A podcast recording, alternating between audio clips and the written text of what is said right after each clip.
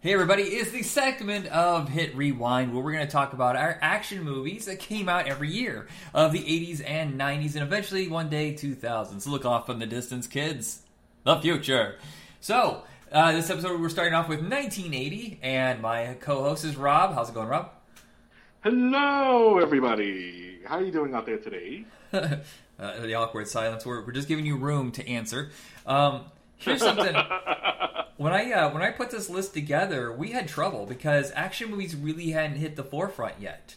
We're still going through the, the the the the seventies of Hangover, where it's a lot of artsy films, and you know sci-fi's just about to kick in. Action movies are more exploitation, so I think it's really hard to find some action movies worth discussing.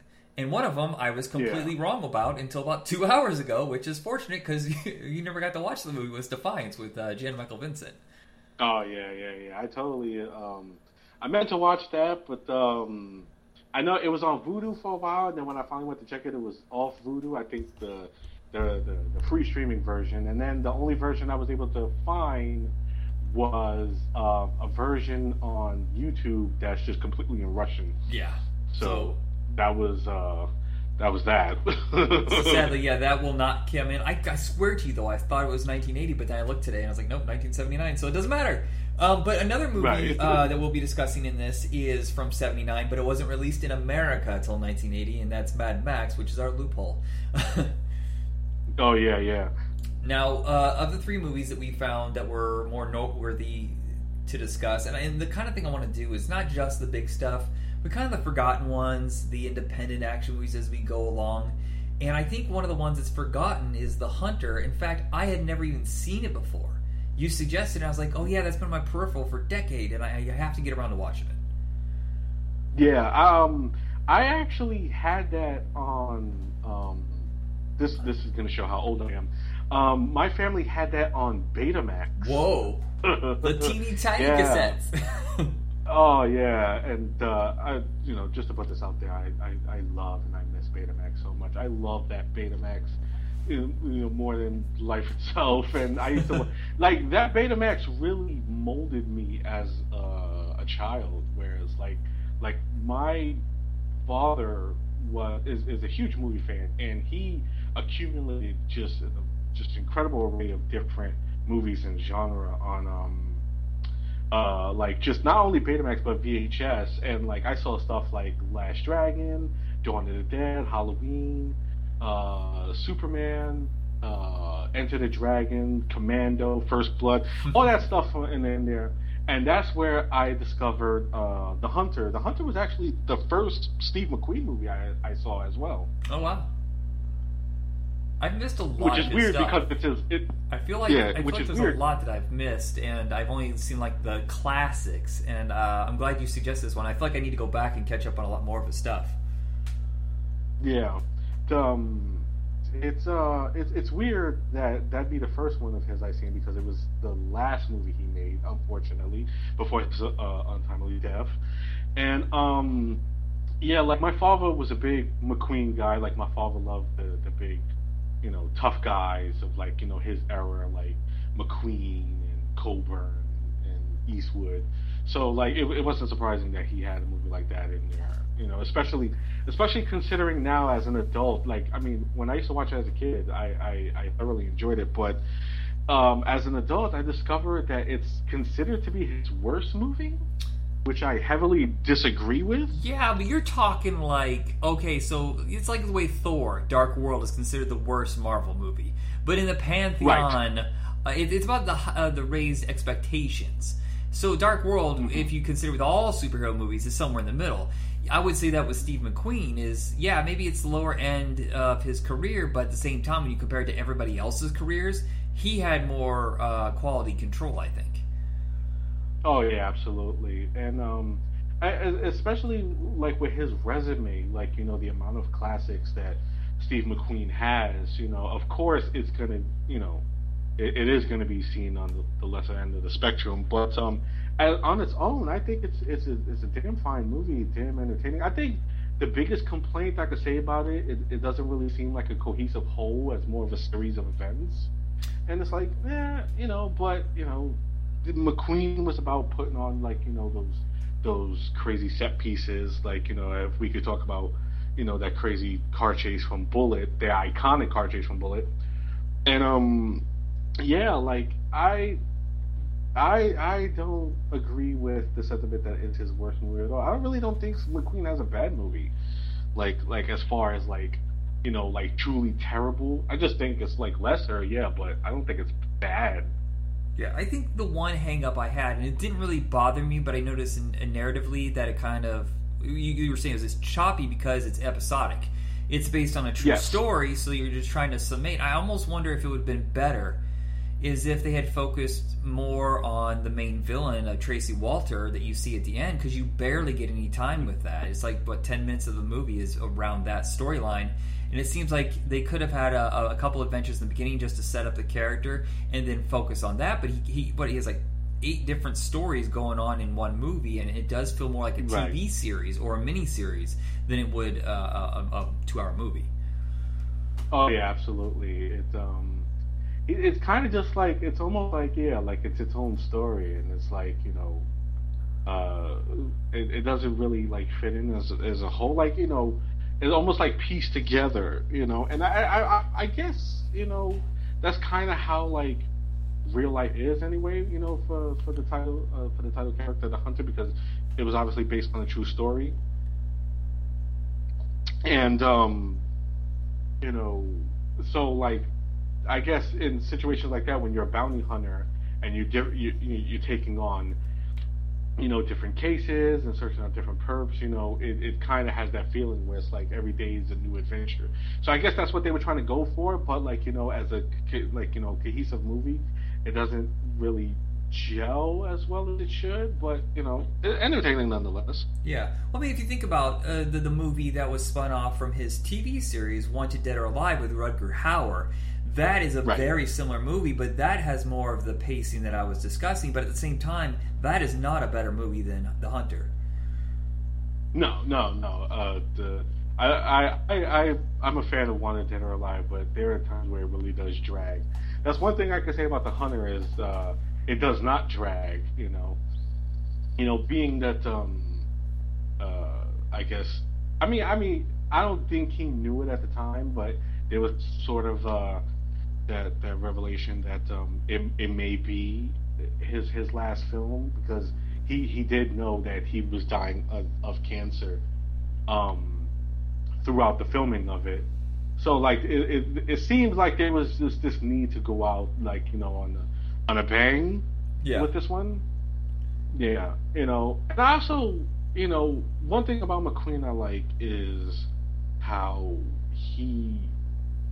I mean, he's seen as like this matinee, you know, the king of cool, if you will, like this matinee idol, you know, tough guy. But he always was like his performance was his biggest concern. Like you know, he was the the actor's version of an action star. You know. Right. He's he's he's cool, but he's not cold. Some people disassociate, like especially when it, you know you know like post Matrix and everybody's wearing shades and leather and being ultra cool in Yes. quotation marks. That's not necessarily cool because they had no emotional range. Steve McQueen was just able to contain it. He didn't you know go wild and crazy, but you could see what was going on behind the eyes without him just Right. Well, he's not acting. You know, you can't see him acting. That feels like who he really is.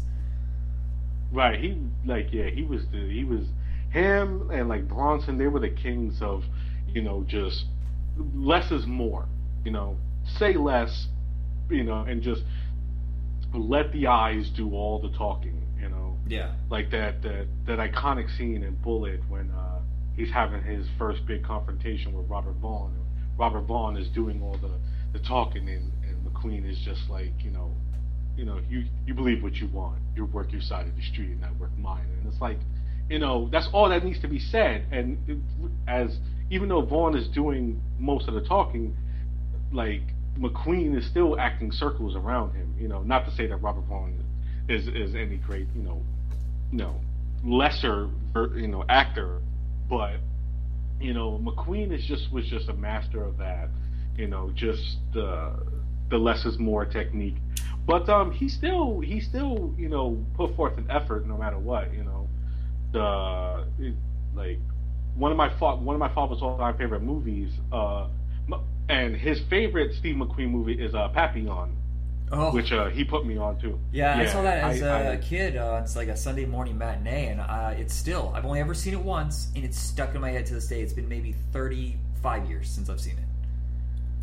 Oh yeah, yeah. Uh, I remember. I, I watched it because he, he he raved about Papillon all the time. Oh yeah, Papillon, Papillon, and I finally watched it. And I'm like, wow, this is amazing. And you know, considering the fact that he was against Dustin Hoffman, who was red hot at that time, uh, McQueen was just you know just you know going tit for tat with him. You know what I'm saying and holding his own. And it's just it's just a really beautiful thing. You know what I'm saying this is this is why you know McQueen has endured for so many years, you know, and it's a, it's a shame that he you know he passed away as as young as he did, especially for something you know so awful as cancer. Yeah. But um, I, I think he left an indelible legacy um, behind, and uh, I, I think that you know I mean people may disagree, but I think The Hunter was a nice little, you know, nice little just you know period at the end of you know the sentence that is his career. You know, especially you know, I one thing I love about it is I love how he plays the entire movie against type. Oh, totally. This is completely yeah. different than his usual performance. He's stressed out, especially with the fact that he has a right. baby coming along, and the lifestyle that he's chosen is so dangerous, and he cracks under that. And he says things that he doesn't mean, and he, that's not usually something you see in any of his characters. Right. Uh, uh, that I, I love. I, I, really love that. I also love how his character is is a terrible driver, which is the the, the, the opposite of um, McQueen, who was known you know to be an ace race car driver and all that. And like you know, his his character is just like almost bumbling per se, you know. But yeah, there are some comedic moments, and this is one of his. Though there are a couple serious action uh, moments in this, like the train sequence in the very finale uh, end with Tracy Walter. There are stuff in there that's yeah. really funny, and it feels a little bit like the action movies around that time period. If you think like where Clint Eastwood and Burt Reynolds were going, it seems like there's a small influence of that, where you got the hillbillies in the in the uh, fields, you know, doing the tiller chase or whatever you want to call that thing. Um, mm-hmm. And then he's got the one where he takes on the big uh, beefy guy. You know, he tries to take him out with a little sock thing or what that you know launches a big uh, sandbag at him, and that's comedic mm-hmm. in tone because it's so over the top. This almost feels like I know there's a lot of movies devoted to stuntmen around this time, but this doesn't seem to be about it. It seems to be a love letter to stuntmen. It's it's not really Steve McQueen patting himself on the back. It's more of he goes, "I love stuntmen. I want to show them off, and I want to have fun with them." Right, right, right. Which is which is totally in McQueen's character. You know, he uh, he was always um, nice, nice little tidbit. Um, the like, you know, to, to push up on home the kind of guy McQueen was. Um, when he, he showed up on set, they they, they showed him to uh, a nice, you know, prissy, whole high price hotel, you know, because you know he's a big star, you know, and then uh, as he's checking in, he finds out that the, the, the rest of the cast and crew are holed up in this kind of rinky-dink hotel, and he immediately checks out and goes to stay in the rinky-dink hotel with the rest of the cast and crew.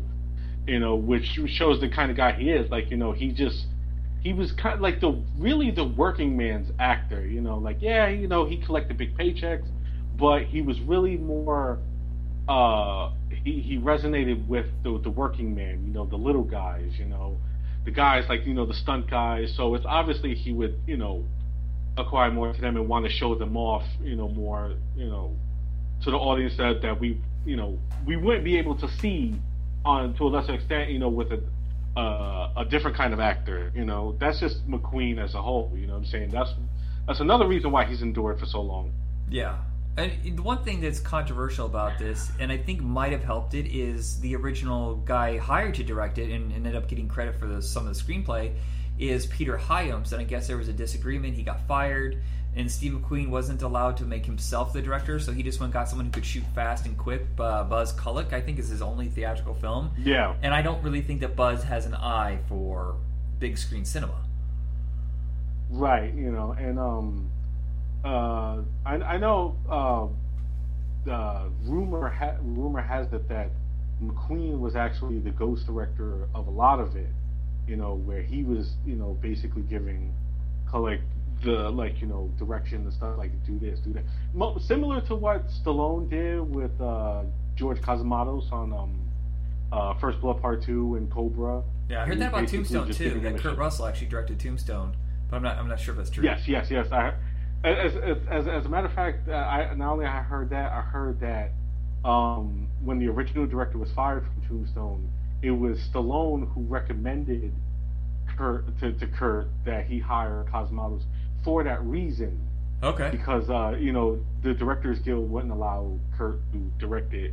Like, it basically the the Eastwood the Eastwood rule, as I remember, because uh, Clint Eastwood did that on the Outlaw Josey Wales after the original director was fired, and then he directed the movie. So, uh, Directors Guild rules prohibit prohibit an actor from taking over for a director, and um, they call it the Eastwood rule. Hmm. So that's why that's why you had a lot of um, uh, directors like that who took over, but it was really like the actor, the, the star in charge, who was really directing.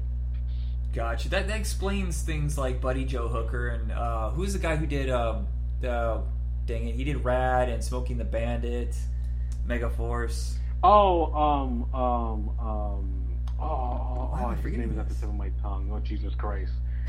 this Oh, is terrible. um, I, I know, right? Like this, this is the All right, I'm thing. you cheat. know, I'm we're supposed go- to be experts at this. I'm gonna go look. Gosh, um, but that that seems to be a thing where those guys would get hired. They didn't seem like they really had the skills, but a lot of times they would hire stunt guys to do movies just because it was cheaper, or special effects guys. It was cheaper to get them for both than it would be to hire one for each. Like you know, like uh, Stan Winston with Pumpkinhead, or Mic Rodgers with uh, Universal Soldier Two, and um, so- Hal Needham? How need them? Thank you, thank you. Need That's them, you got the- the- Yes. but I'm sorry. I'm sorry to interrupt. I just, No, no, it just came that's, to me. that's how we work. It's fine. I don't mind being interrupted at all. Um, but I highly recommend this movie. It is not a terrible movie. No, it is not Great Escape, Magnificent Seven, uh, The Getaway, stuff like that. But it's still better than most of the action movies of this era. right. Absolutely. I, I totally agree. It's tailor made for anybody with a short attention span too. Because you don't like this story, wait ten minutes, it'll be a new story. And also, also, um, if you're a fan of LeVar Burton, uh, Oh yeah, you know, you you might appreciate it because we have a very young LeVar Burton in the movie. He has uh he has my favorite line in the movie too when uh McQueen handcuffs him to the steering wheel. And Don't go away. No shit. you know what I like about his character, though? I like about his character is that he's the anti Dirty Harry. He, everything he's kind to people when he when he's given the opportunity. Of course, there's some guys who are tougher than nails, and he has to be uh, rough with them. But he's not, you know, that uh, no bullshit kind of mean aggressive. And, and a lot of these movies had that subtle racism in them, especially the '70s movies. And this one skirts yeah. all of that. Like he's friendly with people. He gives a shit. Uh, if you're fair to him, he's fair to you. I, I really enjoyed that part of the character. Oh yeah, absolutely. I mean, but like, like, like we were saying before, I think that's just more of a reflection of McQueen himself than anything. You know? Yeah. McQueen was just that kind of guy. You know what I'm saying? You're kind to him, he's kind to you. You know, and, and I, I could see that just, you know, like being something that he was very for. You know what I'm saying? So Yeah, he's more like a James fact, Garner, think- in my opinion. Like that, the all-American, just nice guy, not the, the the greedy, just talking to his teeth kind of thing. Right, right. McQueen's like the like like my father said himself. McQueen seemed like the kind of guy you just hang out with and have a beer with, you know. You know, to sit down and just hang out, you know, watch something on TV and have a beer with him. Like he's that, you know, just that all-American cool guy, you know. Yeah, it's a it's a it's a good movie. It was on Crackle the last time I checked, and thank you for that recommendation. Yeah, it's still on there. Um, and our next one is Mad Max. That one, if you haven't seen it, Yes. why? It's so easy to find. I got the Blu-ray off uh, uh, Amazon from Shout Factory for like six ninety nine, uh, loaded with special Yeah. features. Now this is this is the questionable one. Technically, it did come out in seventy nine, but that was in Australia, and it took Right. a while for what was it? AIP I think picked it up and re-edited it, and then Mhm. put it in theaters in nineteen eighty. I think it was like February of nineteen eighty, and who knew? Of all the post-apocalyptic movies, that this would be the most influential, a three hundred thousand dollar post-apocalyptic movie with Yeah. Australians. Absolutely. Um, but before we get into the movie, can I just say something real quick? Sure. Um, all the people out there, you know, who miscategorize this movie, I just want to tell you, stop. This is not a revenge movie. Stop calling it a revenge movie. You're ruining the movie for everybody else. because when you call it a revenge movie, you have to give up why is it a revenge movie. And when you do that, it's a spoiler. Because the reason why you consider it a revenge movie, that plot point happens in the last 15 minutes of the movie. That's a spoiler. Stop it. well, also, is it technically a post-apocalyptic movie? I feel like isn't this technically before it happens, so we can't really. Right. It's it's it's it's more like a post-civilization movie, where it's like it, it, like it, the apocalypse hasn't really happened as more as this like civilization is collapsing. It's not. It's not. Civilization isn't dead yet, but it's dying. It's in its death throes. You know, like there's you know the the main police force, you know, which um, Max, uh, our main character Max Rockatansky is a part of. He like you know they're holding on to the last bit of like civilized, you know, you know world, and it's just like you know it's it's it's a last grasp, but it's like the world as it's is going to become in the next movie. That's taking over, and it's basically just like you know beating a dead horse but they're trying their best to hold on to like that civilized world.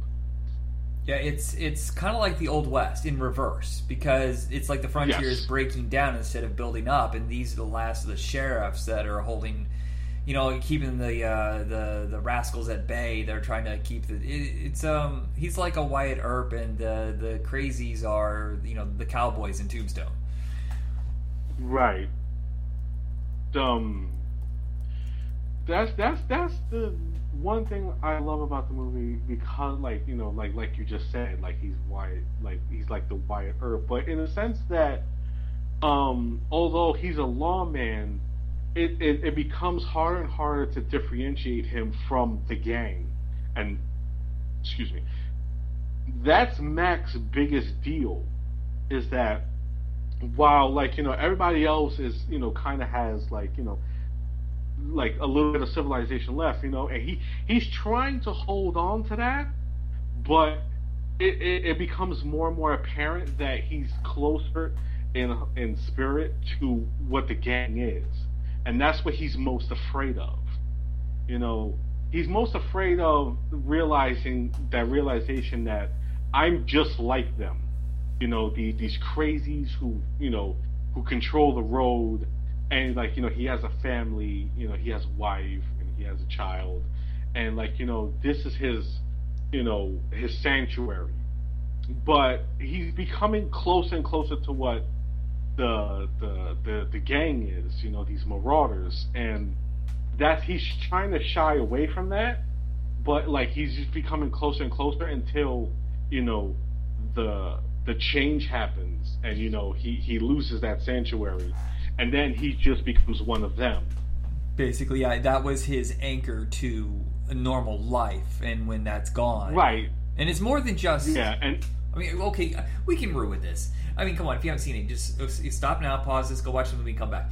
But you know, it's the, it's in steps too. It's it's it's the first thing is that uh, the violence is getting out of control and people are getting killed in the streets. That's the first step where he has to up his game and uh, B is his losing his partner, his best friend, and then his wife and child are killed, and that's when everything's just let loose and nothing else matters. And this character is still wildly different than the ones that you see in the sequels, because by the end of this movie, he is completely dead inside, and you see it build yes. up back again through the sequels.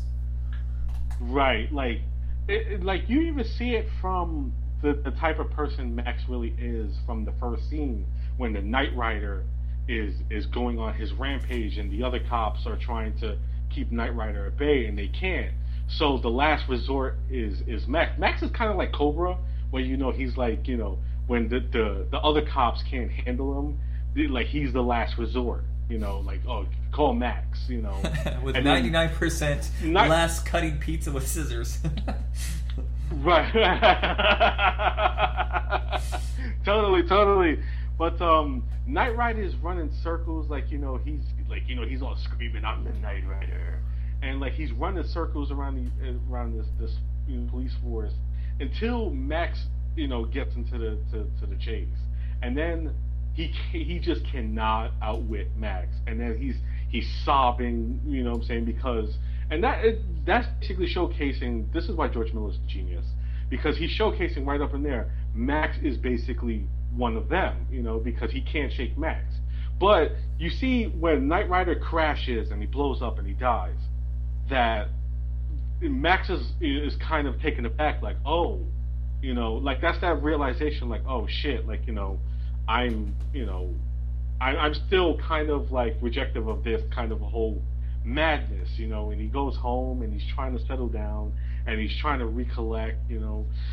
And over the course of the movie, like you said, like, you know, with the death of his best friend, his partner Goose, and all this that's happening, it's kind of like, you know, he's kind of almost trying to reject that notion that I'm I'm basically, you know, falling into this trap where I'm going to become one of them. So like I'm just gonna get away, you know, I'm gonna retire with the wife and the kids, we're gonna go by the country, it's gonna be great, you know, we're gonna live our lives, we're gonna be happy and like, you know, life basically comes back as like, no no no Max, no, no. This is what you signed up for. This is who you're gonna be, this is who you are.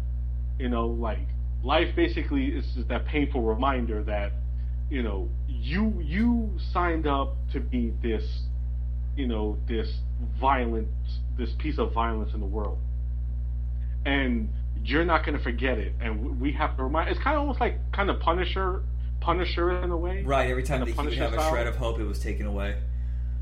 Yeah, absolutely. This is why he kind of rejects that, which is basically what Max becomes in like you know the Road Warrior and Beyond Thunderdome and Fury Road, where he rejects any kind of personal relationships.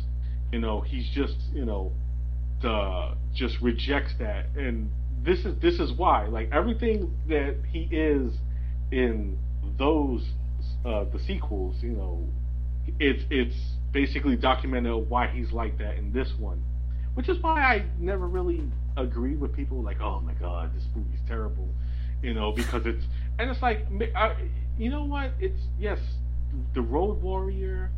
We all love the Road Warrior you know, the Road Warrior has that great tanker chase at the end, and I love it. But in order to to understand like where Max is in those movies, you have to you know first know where he came from. Right. And that's why the Mad Max is so important. And um, to be honest, Mad Max is actually well. Uh, uh, let me stop myself there. Um, it's my second favorite. Fury Road is just uh, is actually my favorite Mad Max, and you know how could it not be? Because Fury Road is just amazing. Yeah.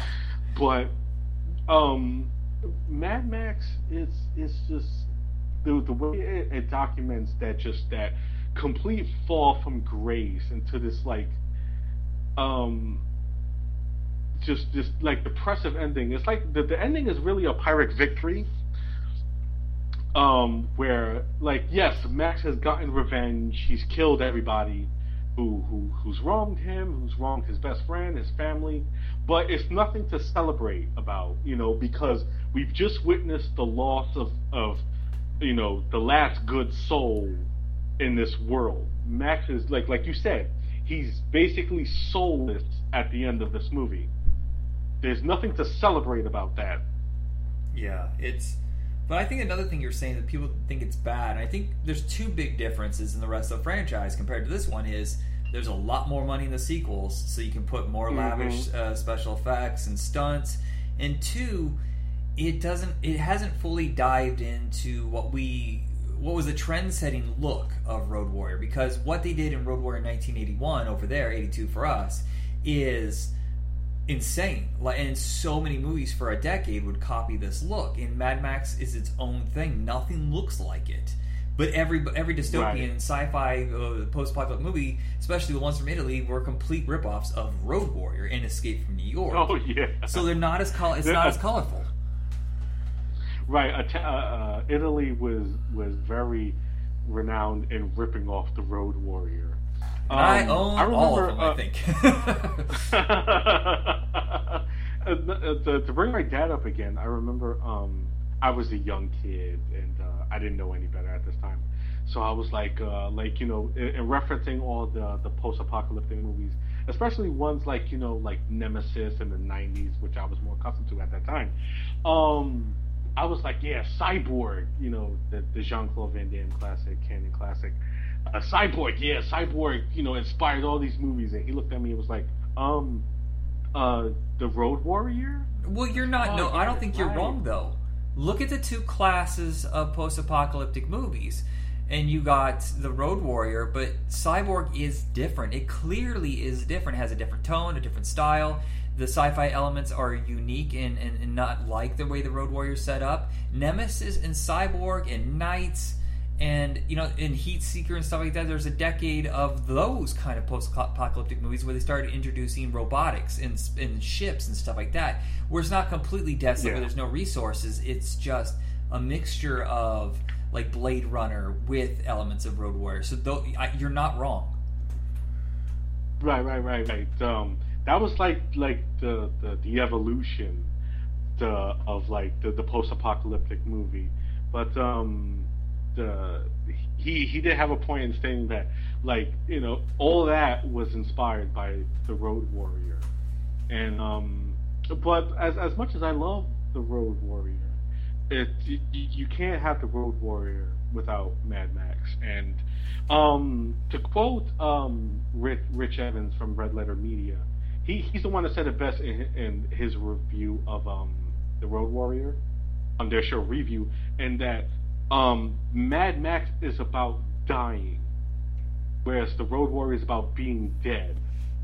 And that's like the perfect analogy right there. You know, I had I, I just had to put that out where it's like you know, like like I said, civilization is dying, and Max is trying to hold on that last thread of life, and by the end of the movie, he's just completely as dead as the rest of civilization. He completely succumbs to like you know this whole um, you know just way of life now, where he's just one with everybody, which is perfect when it picks up with um in the Road Warrior, where it's just like where Max is now, and it's just like he's just like completely one of them, mm-hmm. you know. And just what another thing I love about the Road Warrior is that um, the way it ends like that, where um, like yes, the, the the gang they come, they they find his family, and you know they they heinously murder them, and he goes on the rampage, and you know, he like as you if you notice, he kills every single one of them like just fairly quickly. You know, like uh like all the gang, especially the toe cutter. The toe cutter dies fairly quickly. You know, he, he gets hit by a Mack truck and he's dead. He's gone, like, you know, in the blink of an eye.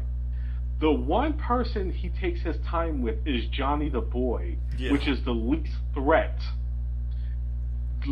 Johnny the Boy is um how do you say uh he's like I mean he's not as I mean he's an asshole but he's not a fucking asshole like the toe cutter is.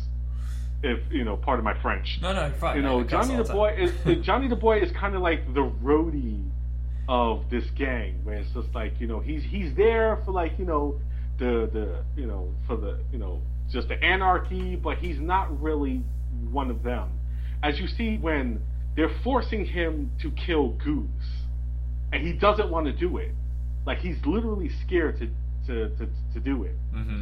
and yet he's the one who probably suffers the most at Max's hand, whereas Max, you know, the Max, what was it? He like he handcuffs his foot to um, the car and sets up this contraction that will blow him up in about five minutes and gives him the, the ultimatum. It will take he leaves them the hacksaw and then says it'll take you ten minutes to hack through these cuffs, but it'll take you five minutes to hack through your foot, and then leaves him at that. Which is which is obviously like you know the most heinous thing ever. Basically Saw level theatrics. Right. And you know he he doesn't give anybody else that kind of ultimatum. It's Johnny the boy who is probably the least threat to Max Like Johnny the Boy is just a little shit. Right, but, But is, is it it's- interesting that he actually gives him a chance though? He gives him a, a the slightest of chance. Right, but it's it, it, the slightest of chance is basically no chance because we know Johnny's not going to hack to his foot Yeah. to, Well, to know- get out of this contraption. Let me ask you this: But it's- it's- it's- it's, brilliant how George Miller sets it up. Were you actually contemplating, like, okay, so if I'm in that position, I would, you know, okay, okay cut to your foot, cut to your foot, just do it, you know, no grit or whatever. Like, you're almost on his side when Max walks away. That's a really interesting Right. choice that George Miller makes. Is that you're almost against Max for a moment. Right, but it also is to show like that change in Max. That's you know, whereas he like you know he still had a bit of heart left, and now by this point it's completely gone. And Max is just as sadistic as just one of these you know these these gang members. You know, Yeah. he just Max is just you know completely giving himself over to the other side, to the dark side, and just when like you know he's driving away, he's leaving Johnny the boy behind, and you see that explosion, so we know Johnny's dead, and you see that look, like as he's driving on the road, and he's just completely dead in his eyes. There is no soul left. And it's just like you know, like you know, in most vigilante movies, you know, like like yeah, yeah, you know, and I'm pretty sure a lot of people would be like that too, but it's just there's no there's no joy in in Max at this point, you know. It's just we're watching a man just completely give himself over to the dark side. He basically walked the path of the dark side Yeah. and you know it's just like like I said, it's like really like a, a, a pirate victory, and you know it's it's it's almost depressing, you know, because like yeah he's got revenge, but look at him now, he's he's just one of them, you know, and that's the that's to me is the brilliance of you know the, um, Mad Max is the destruction of a good man, you know, like just the the downward slide of this once good man who is now just he's just one of one of them now. Right. It's not too different from the uh, the original Death Wish, where you see like just an Mhm. everyday Joe who gets broken down, and it almost becomes a sociopath by the end of the movie. There is a heartbreak to it, but uh, it doesn't. I don't think the heartbreak works in Death Wish, but it works in Mad Max, and I think a lot of it is Oh, the yeah, fact that definitely. Max is a young man. You know, he's just starting his life, whereas Paul Kersey is you know later, and we, we're already conditioned to know that um, that he's a badass. We've seen Charles Bronson on the screen for 20 years, whereas this is Mel Gibson's what de- debut or his second film. Yeah, it was like it was like his second. Yeah, like he had a bit part, I believe, in a, in another movie previous, and um, he uh yeah, I believe this was like his his first real role in the movie, the first starring role. And uh, funny enough, he actually went in there to audition for a smaller role, and then they was like, uh, "Hey, hey, hey, hey, no, no, no, no, no, let uh, come back, come back for uh, come back for we'll give you the lead role." You know, well, of course, led to this, you know, almost legendary career. Yeah. The uh, I, I- you you can't really watch the series. I mean, I know they designed it to be each individual one you can kind of watch on its own, especially with this one because it was a hundred million dollar hit worldwide, but it hardly made anything here. So when the second one came out, Right. it got a, a pickup from Warner Brothers. They renamed it, but I still think it's critical, like you said, to understanding his journey. Oh yes, yes, yes. Like like I said, you you you can't understand. Like they try to do a nice little. Uh, okay, here's what you missed in the Road Warrior, but I think it, it it suffices more to watch Mad Max before you watch the Road Warrior, so you get that complete, you know, cap on the journey. You know, because to- to be clear, you know, what I'm saying like, and and I'm gonna go into a controversial point right now that Mad Max is the only movie in the series that's about Max. True. Because uh, remember, a lot of people com- when Fury Road came out were complaining about, oh, it's not about Max, it's about Furiosa. You know, like Max is just a side character in his own movie, and it's like, did you not watch The Road Warrior? Did you not watch Beyond Thunderdome? Where he's literally a side character in those movies too. Like he's the journeyman that basically leads us into these worlds and you know you you have other characters who are more prominent in this story. Max is basically just our, our you know our entryway into these worlds. Mad Max is the only one in the series that's about Max and Max in, in, in, on his own. You know, in the the weird juxtaposition between this movie and our last movie, The Stuntman, is this is about a wholesome guy who gets dragged down into madness, whereas and, and seems to revel in it uh, towards the end of the movie is the stunt man is about a guy who is crazy who's going to dive into more craziness and has to scratch his way out of the madness in order to save himself. Right. Yes absolutely. And steve rails back. Holy shit they picked a good. I, I, I, honestly, I've never met the man. I've never listened to any podcasts with him. But if you were to tell me that's who he really was, and I'd be like, yeah, I believe that. He's so convincing as a guy really on the edge. Right. Uh, I was. I was. Uh, I remember. Um. I. It was been on my radar for for for you know many years, but um, I didn't actually watch it until you recommended I watch it. Oh, and I um the thing about Steve Railsback is like, aside from his role in, um, say, I believe, uh, uh, Life Force, like, um, I had never seen Steve's, Steve Railsback in a movie where he played a hero. Right, he's so notorious for playing the villain. He's never the protagonist. Right, of course, because he's you know Charles Manson, Helter Skelter, you know, uh, so he's kind of been unfortunately typecast as you know playing the villain actor. You know, he was the Charles Manson. I most prominently remember him as um, the creepy sheriff in Disturbing Behavior. I was going to say that, but I thought that was too obscure. right, right, right. I, oh, I love Disturbing Behavior, by the way, just to put that out there. Um, but uh, so like I was like, wow, like Steve Railsback as like you know action hero's lead role. Uh, but I must say he's he's downright amazing in this movie. Like he he really puts a great performance in this movie. Like of course, uh, you gotta say he the the the Shining Star award has to go to Peter O'Toole for for this movie. Who is the devil? I, I, if you told me he was Satan, I'd be like, yeah, totally believe it. Oh yeah, yeah, yeah. Like he he is absolutely devilish in in this movie. But uh yeah, Steve Railsback is just phenomenal. Like that whole scene where he uh he goes on a rant about um why he's on on uh, well um uh maybe we should like get into the movie before. Yeah. Uh, so okay, I want to say actually started talking about. I don't know if this technically counts as an action movie. I'm cheating a little bit, but it's about the construction of an action movie. It has lots of action sequences in it, but I think technically it would be classified probably under a black comedy.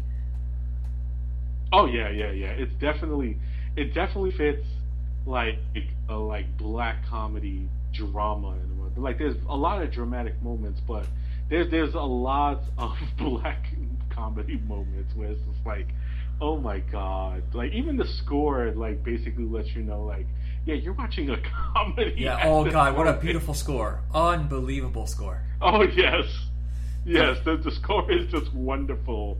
Like it, it basically tells you exactly what what you need to be feeling at this moment, which you know the best scores are are supposed to. But this one is just phenomenal. Like the, the whole movie was fun. I could see why Quentin Tarantino listed this as his favorite movie of uh, 1980. Uh huh you know, as you know, Tarantino, he's very, you know, particular about what movies he likes, you know, and like he's not afraid to, you know, I, I, I know people like, oh, he liked this in 1980. Well, but what about uh, Raging Bull? And it's like, this is Tarantino we're talking about. Of course, right. he likes it more. You know? Well, people forget you know? though this was nominated for Oscars. This was in the race, and somehow this is one of those movies that's just been completely forgotten. And I think part of it is is that it was an independent movie. It was uh, Melvin Simon who uh, produced it, or whatever. And most of the movies that he uh, he paid for are lost. And Stuntman for a while yeah. was really hard to find on VHS. It came out from Anchor Bay, then really hard to find again came out from I think Synapse on Blu-ray, and if you want a Blu-ray of that, it's going to cost you a fucking ton.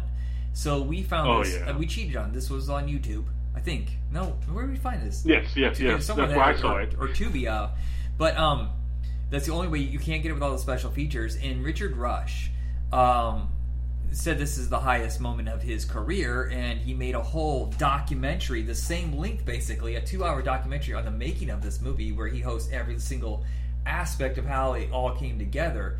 And that's almost impossible to find because it was an Anchor Bay uh, special feature. So if you have Mhm. those, hold on to them because I don't know if you ever see that again. And Absolutely. he was he only made one more movie after this. It was a 14 year gap, and it's so surprising to me that he came back for Color of Night. What I'm thinking is Bruce Willis was a huge fan of Stuntman and said, "We got to get this guy. Let's pay him a shit ton and let him do whatever he wants." And some people think Color of Night's a terrible movie. I think it's an outrageously fun, trashy movie.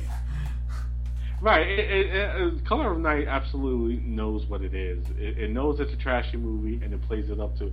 Like most famously though, uh, uh, Bruce Willis may have regretted that decision to hire Richard Rush because there's a bit of full frontal nudity from the character Bruce Willis in Color of Night, and apparently that was a stunt penis because Richard Rush had determined that Bruce Willis penis was too small to actually perform that scene Wow. himself. That's an ego smasher.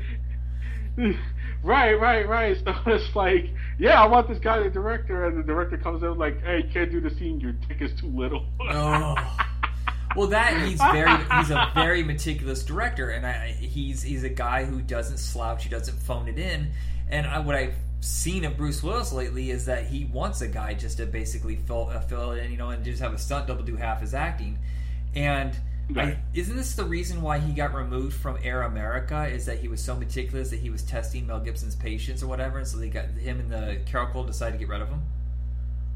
Yeah, yeah, that uh, that that that totally sounds like Willis. Uh, I like he was, you know, he's just just well known for being uh, um, a monster to his directors. Like I mean, as as Kevin Smith has famously detailed or infamously detailed about his experiences with Bruce Willis, where it's like you know I, I know Antoine Fuqua, you know, the amazing director, has refused to ever work with him again.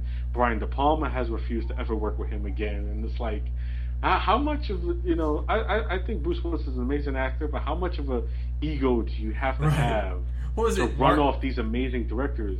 I, I can't remember the name of the movie, but Mark uh, Paul Gosselaar made a movie with him a few years ago, and they asked him Hmm. what it was like working with Bruce Precious Willis. cargo. Thank you. He was on uh, set for three days. That's all Bruce Willis was on for that entire movie. And he goes, "Well, how was it working with Bruce Willis? Because I've had some trouble working with him." And he goes, "He was in the movie. That's all I'll say." and when you're burning your bridges with even Mark Paul Gosselaar, you're just a dick. Where? How did we get here? Oh, Richard Rush. Uh, sorry, everybody. That was a. Son of a bitch. Um, so the main plot of the Stuntman is, uh, and it's kind of mysterious. It's that's also a thing. It's a comedy, but it's also a mystery because you don't know everybody's intentions for a long time. And Right. you have uh, our protagonist is on the run, and the cops are after him. You don't know why, and he ends up on a movie set, uh, accidentally kills a stuntman, and Peter O'Toole manipulates and, and cons and lies for him so that he can use him as a replacement stuntman in the movie. And then it kind of Mhm. goes to the mechanics of how you make a movie, how you do stunts, whatever. And he has a relationship with uh, the main female, Barbara Hershey, who's uh, spot on. She is great in this movie. And Peter O'Toole just Oh, tortures yeah. them. He, he's playing with everybody. The thing is, is that Peter O'Toole is almost Richard Rush because Richard Rush is playing you, the viewer, with this movie. You never know exactly what's happening. Oh yeah, totally, totally. You, put it perfectly there. You know, um, th- uh, there there there are times when it's like, oh, you know, you know, like like the like the perfect example. Okay, is the scene where he has uh, Steve Railsback character Cameron uh, dancing on the plane Oh, and then like it simulates that the the plane is in a tailspin and it's spinning, and then it's slowly revealed that oh no, this is just another part of the filming where they they're filming it on the wire and they're spinning the camera around, and then you know they they, they simulate that the, the plane is going to crash, and then it cuts into a love scene between Steve Railsback and Barbara Hershey, and it's like this is the beauty of movie making right here, where you could just play with the audience and you know play with you know just the editing and all that stuff, and just completely take the audience on a journey. And it's just like, wow, you know, this is like it was a moment like that where I'm watching it and I'm like, this is this is this is just why I love movies because you can just play with us like this, you know what I'm saying? And we're totally, you know, reserved to you, you know.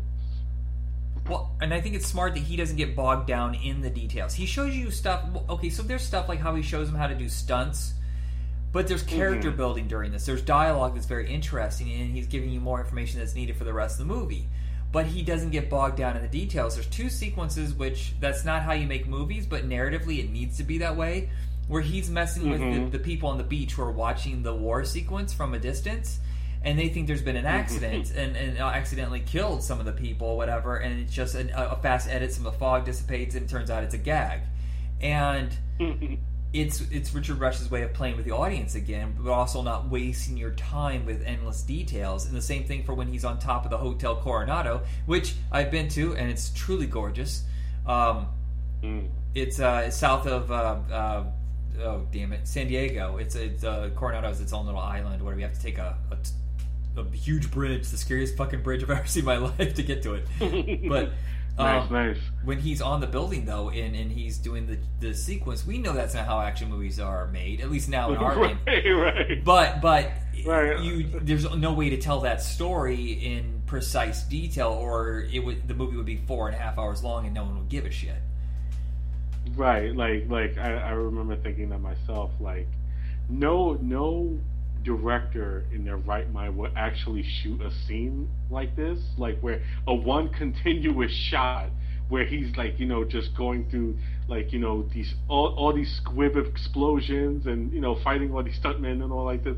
Like the amount of pre-planning to accomplish this in one shot would just take like weeks and months. But I, i'll accept it because you know it's telling a story Right. You well. I mean, that's back then that was impossible, but we've seen it a few times now with digital video and CGI. Oh, yeah. You can do that. What was it, the JCVD, where it opens up with a five-minute action sequence? It's one long shot, and that's that's something right, that's only absolutely. capable of doing the last decade. Right, and, and um, I think they just recently did something like that in uh, 1917, where like they had a one shot, like you know, with, with this just explosions and the and battle sequence going on and stuff like you can accomplish that in like you know nowadays you know with you know digital effects and all that stuff and you know advancements in filmmaking. But back then it was just you know you would have been insane to have tried that. But um that's that's not i mean the, the filmmaking is one thing but it's not really the point to, to show like how filmmaking actually is it, it's more to tell the story, so it, it works, you know, perfectly mm-hmm. in in the context of the movie itself, instead of like you know just being like a step by step in how filmmaking works. And I love the fact that Peter O'Toole's character is manipulating everybody to get the emotions that he oh, wants. Yeah. The fact that he shows that video, uh, or the dailies, whatever, of Barbara Hershey having a sex scene to her parents, and then tells her about it so that she's ready yeah. to cry during the sequence or how he's constantly fucking with Steve, Steve Railsback and he doesn't know if she's really in the trunk. He's freaking out. He might die. Are they setting him up? You don't know either as a viewer if they were setting him up to, you know, oh, well, he's a stuntman who accidentally killed somebody, so now we need to erase that evidence too, or it could lead back to him. And you never know. Uh, uh, did they set me up to drown in this car? Is that what's going on? You don't know as a viewer. Right, absolutely. Like, it, like perfectly. Like it's just the perfect manipulation of your audience. Like you know, the, um, like pure Hitchcockian in itself. You know, where it's like, you know, you th- this guy has you, you know, from the onset, and he's going to play you for everything. You know, and it's just it was just so so perfectly done. Where it's like you know that that scene where it's just like you know, I mean, in any other movie, he'd be considered evil, but like you, oh, he's just a director. You yeah. know, the, directors are like this. You know, what I'm saying, well, you know, uh, uh, egotistical directors are like this. You know, like Cecil B. DeMille style, like you know, from that old school level of directing, where they're just very manipulative of their actors where like uh, or like William Friedkin, you know, who famously slapped uh, the the priest on the set of The Exorcist just to get the right reaction out of him. It's, like, it's that. From, yeah, like from that level of filmmaking where it's just like they manipulate you and they just fuck with you to just get the right shot, just to get the, their their version of the perfect shot. You know, he he he purpose like you know he makes it seem like oh how did that footage how did it get in the dailies you know where you know she's filming this love scene you know which is obviously private but he shows it to her parents. You know he did it on purpose. And he's like oh my god. And like the way he he reveals it to her like oh my god i don't know how it got in there but they saw it. The shame the shame. And she's just so embarrassed. And she's just so mortified and humiliated that she starts tearing and you know that's exactly why he did it yeah it's insane well know, there's legends of wes craven manipulating drew barrymore on the set of scream because she wasn't scared enough or upset enough and he told her all these stories about how they treat animals in labs and stuff yeah. like that and it just broke her and that's the kind of i mean not necessarily evil but there's something a little wicked about how you can manipulate your your cast like that yeah, yeah, yeah. Like, like you know, like the perfect terminology would be fucked up. yeah. well, you know what I enjoy, and Steve Railsback, this is his liveliest performance and maybe most enjoyable because um, he's playful, he's funny, and and he likes going one on one with Peter O'Toole's character, and, they, and they're so good together because they don't yeah. really hate each other, but they know who they are and how to manipulate, you know, how to control each other. Because by the end Railsback is almost in charge. He's like, "You're going to give me my two hundred dollars," which I thought was kind of lowball for doing the stunt. No, no, no, no. It was a thousand. It was, was a thousand. thousand. He tried to lowball him. It, he tried to lowball him, saying, "Oh no, you only get six fifty. He said, "No, the, the, they promised me a thousand. You're going to give me a thousand. Oh, maybe seven fifty. You're going to give me my thousand dollars." And I just, but he's he's finally in charge in a way because he's not backing down. Yes, Peter O'Toole's not right. still not agreeing to it, but now I think he's found an adversary who's ready to go ahead on, uh, you know, go take him on. Right, right, right, right. You know, he like by this point he understands. Oh, you know, at, at first he was like, "Oh my god, he's trying to kill me!" Like, you know, what is this? You know, and then by by the end point, oh, this is just movie making. This this is just you know this is the way they live their lives. You know, this is their livelihood. This is what they do. Yeah. And he he finally understands, and it's like you know what? If the, that's what it's going to be, pay me my money. You know, I don't care what Just just give me my money. It's almost kind of like the opposite. You ever uh, what was the Burt Reynolds movie uh, Hooper? I know Hooper of the movie, but I haven't seen it.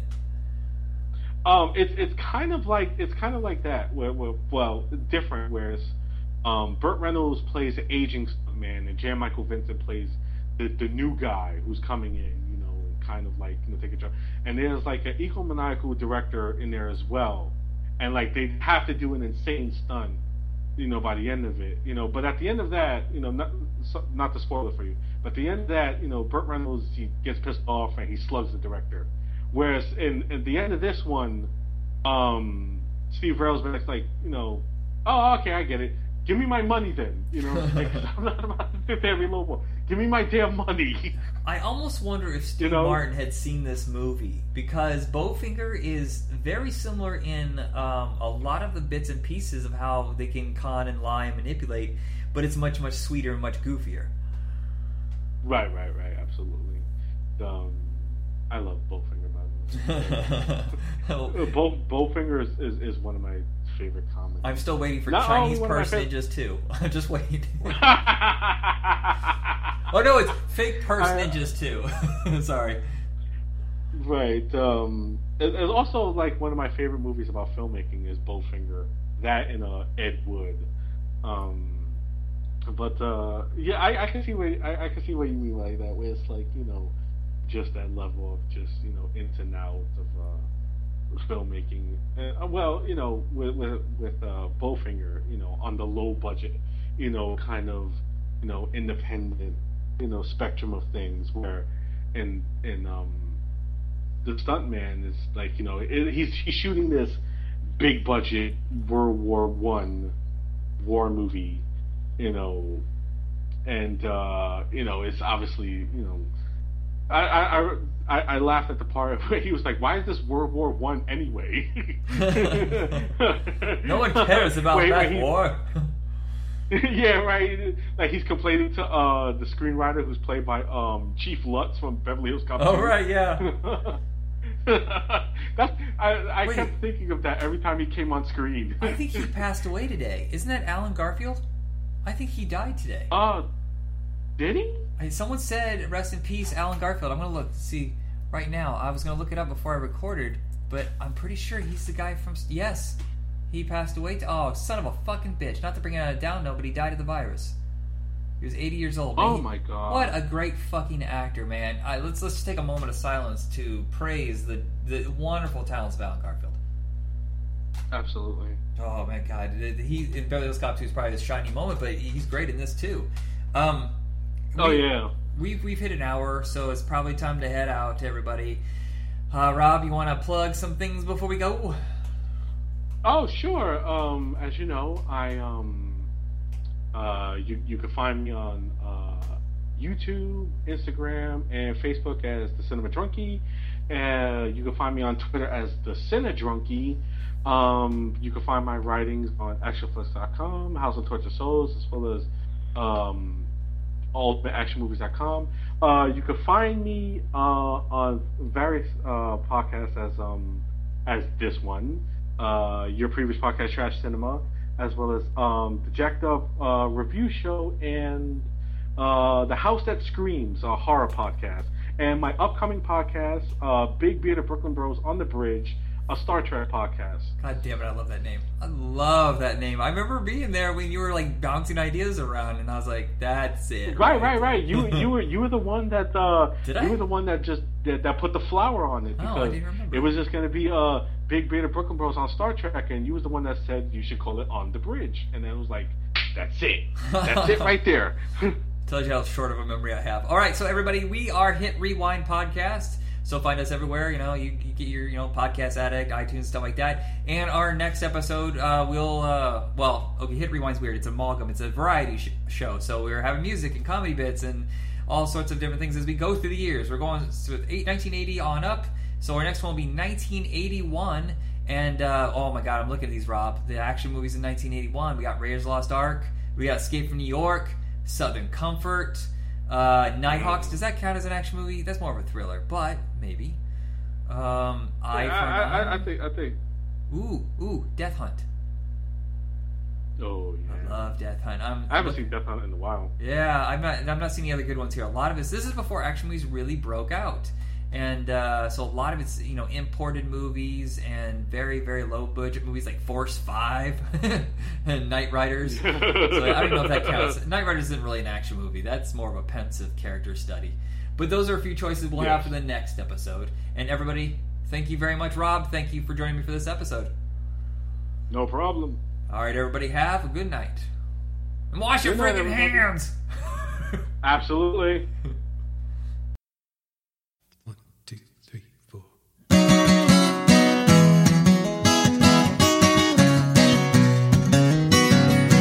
You better when you're strange. Your eyes flash and the colors change. I feel like when you're with me, you're someone no one else can see. I like you better when you're strange. You give me something I can taste. But when you hang around with those boys, your charms go to waste. I don't just want you for the things they do, but hell, I want you for those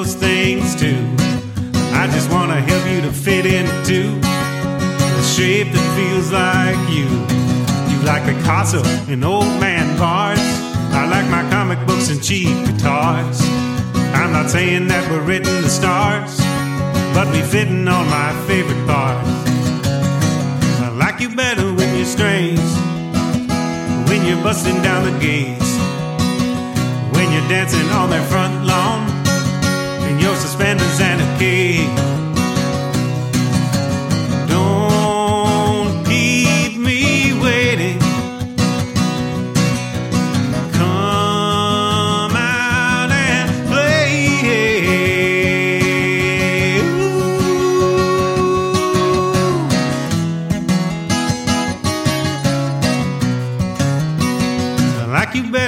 Strange.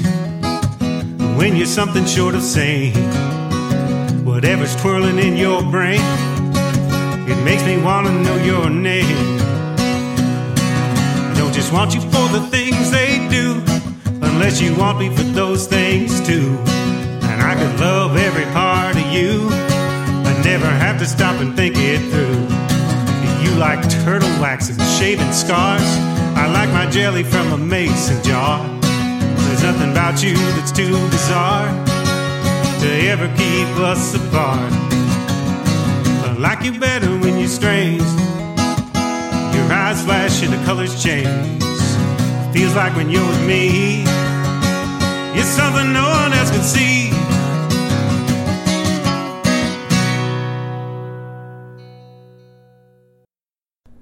everybody, it's Hit Rewind. Uh, this episode is going to be a mix of everything from that we have left over from 1980. Uh, we're going to have like action movies in 1980. I think uh, comic books in 1980. I can't remember. I can't remember. People, I don't. I don't pay attention. Um, my own show, and I still don't pay attention. No, but this is uh, the starting point where we're going to discuss uh, basically the biggest hits. Uh, big top 40 hits of 1980. We've never, you know, you and I have never really covered music before, have we? No, we haven't really. I mean, uh, back in like one of our old podcasts, we talk about like particular songs like that were big during that time or relevant to what we were talking about. That's about it. Yeah, it's it's. Uh, if you guys don't know who we are, we are from Back in Tunes. We did this for six years, and we've done other shows. We have video nights, and uh, uh, we did a short-lived retro rock entertainment where we okay we did discuss music during that because we'd always discuss this, the, the anniversaries of stuff. So we did a Kiss episode, and I think a, um, uh, a couple Weird Al episodes and stuff like that. But this is the first time we're really diving into pop culture music, and so it's not going to be a lot of the cool stuff. The 1980s different. You know, and when you look back, sometimes you have to wonder why a song was so popular. So we went through the top 100 songs of 1980 uh, based on the Billboard Top 40 and just kind of chat about some of the selections. And uh, I'm going to say this right now. I'm, I'm, I'm, I'm flabbergasted. Jacob, you weren't born until 88, right? 88 or 89? It's 88. 88. 88. Yeah. I was born in 77, and he knows more about music than I do. I don't recognize a lot of these songs, so you might have to walk me through this. But let's start off the list with the biggest. So- Wait, do you want to go for the biggest or the smallest? What do you want to do? What order? And let's just let's just go down the list. Okay. Uh, the number one song. This is the chart. You know, of what was the most popular song of the year, and the most popular song of 1980 was "Call Me" by Blondie. From? Do you know what movie it's from? Um, I've seen it in quite a bunch of movies. There was a scene where it was used in Bride of Chucky. Um, Really? There another bigger movie? Yeah. Well, well, it's When, from uh, it's from the soundtrack. This it was literally from the soundtrack. This song was based from American Gigolo with uh, Richard Gere. Oh wow. Hmm. Seems fitting. But yeah, uh, in Bride of Chucky, when uh, Tiffany's, you know, she's a doll now, but she's, you know, changing up her style and makeup during that little montage sequence. Uh, it's "Call Me" by Blondie. and uh, I, And- I think this is like their biggest hit. They had a ton of hits at this time, but this is the one I think that's the most popular. What, what are some other popular ones you do you dig of Blondie? Heart of Glass was was that. That might I think there be a bigger another hit actually. Now that I think about it, I'm not sure. I don't know. Like I said, I've always enjoyed Blondie. I mean, especially as a kid, staying up. A lot of these songs I listened to mainly because you know my parents' influence. Um, you know, my dad like eight tracks, like a lot of the songs they listened to, and staying up late at night, you'd see those like uh, music collections of all those like hits from like these particular decades. Oh yeah, Uh, K that's how I know Tel was the big guys that did those. Oh yes, and, and also VH1 and MTV. Yeah, VH1 they- big. They would they would always revive stuff. You wouldn't you know see years after it, it was uh, on originally. And you know I was thinking we're doing the Billboard list now, but 1981 is when MTV debuted. We might alter this. I was thinking that we could watch some music videos from that time period because I think that those um, are more interesting because of the way they've aged. You know what music videos look like in that year compared to just like five years later. Right. Oh God, yes. And then it got only and more interesting and more interesting. And then it just got terrible. and the budgets would get higher and higher. They weren't shot on video; they were shot, you know, on film, and the budget was really high. But I want to say this real quick: I missed the opportunity to see Blondie when they were touring with Devo up here in Portland, and I regret that. I got to see Devo the year before, but I would have really loved to have seen those two together. Oh, dude, hands down, definitely. Uh, our Again, sec- just- okay. No, no. Uh, again, Blondie herself in particular. I mean, she started off in New York with that new pop punk kind of uh, movement, like with uh, Talking Head. Yeah, and well, CBGB I think is the big driver of a lot of these Yeah, bands. that's what it was. and That's what it was called. Uh, I think I think she got distracted with acting, and then I think she went solo for a little while. But then you know they came back together, and they had that huge hit in uh, what was it '99 called Maria? I think is what it was.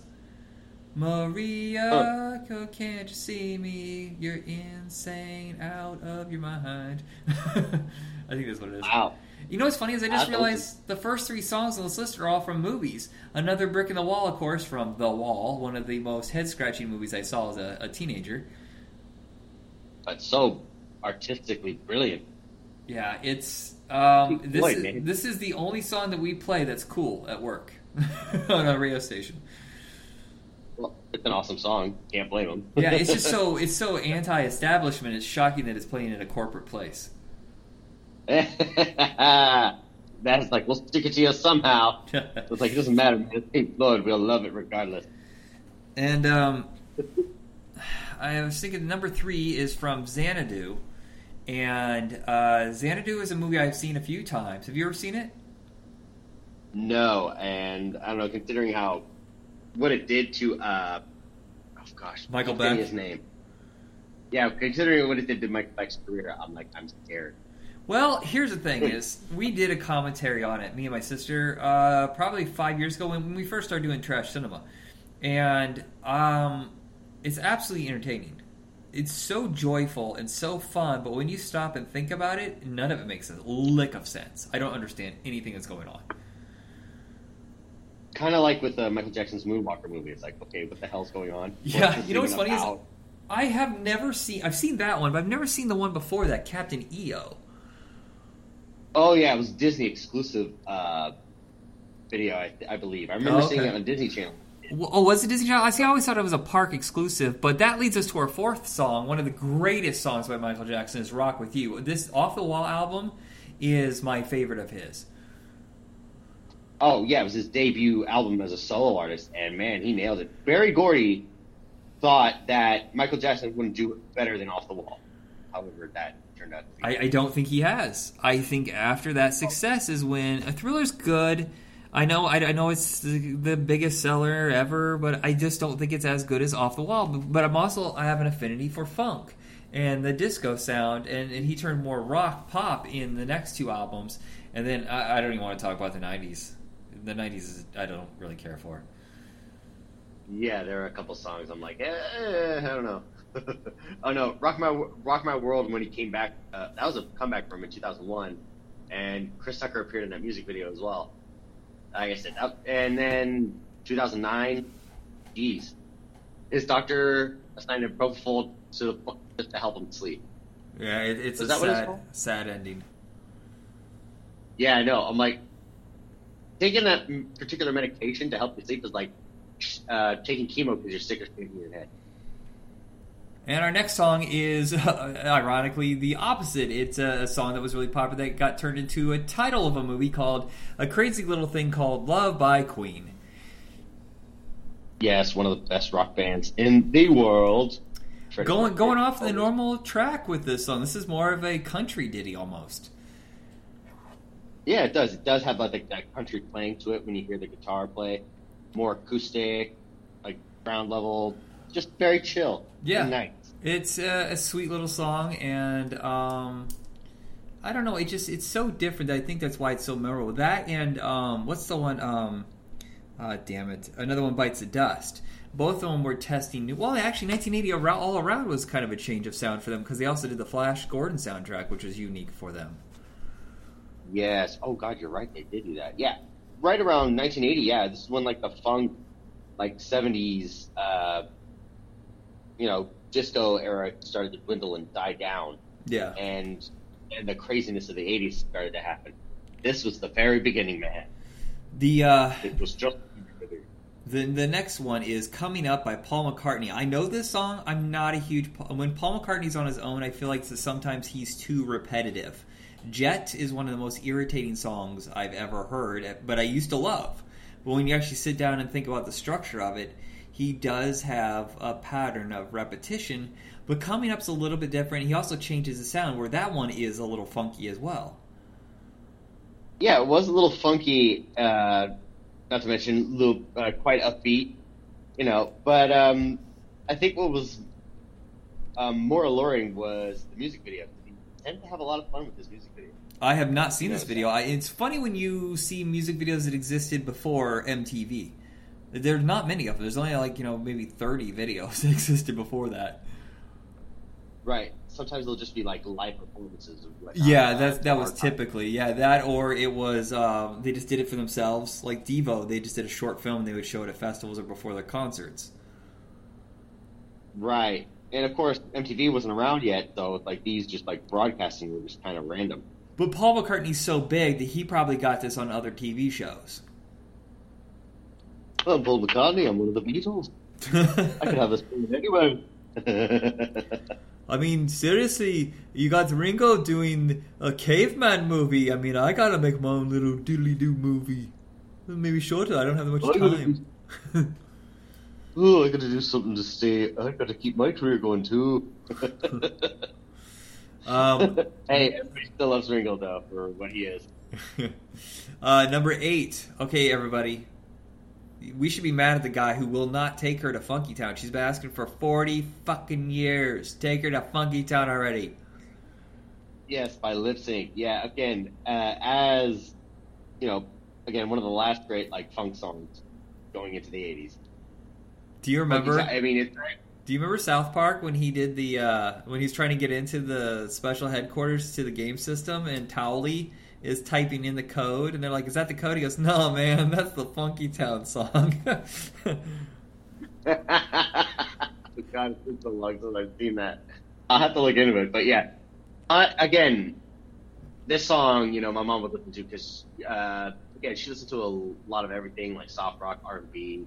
Actually, she even got me into Biggie and Tupac, man. that's interesting. Did you, did you did you just say you cut out a little bit? Did you say Biggie and Tupac? Yeah, Really? Okay, that's unique.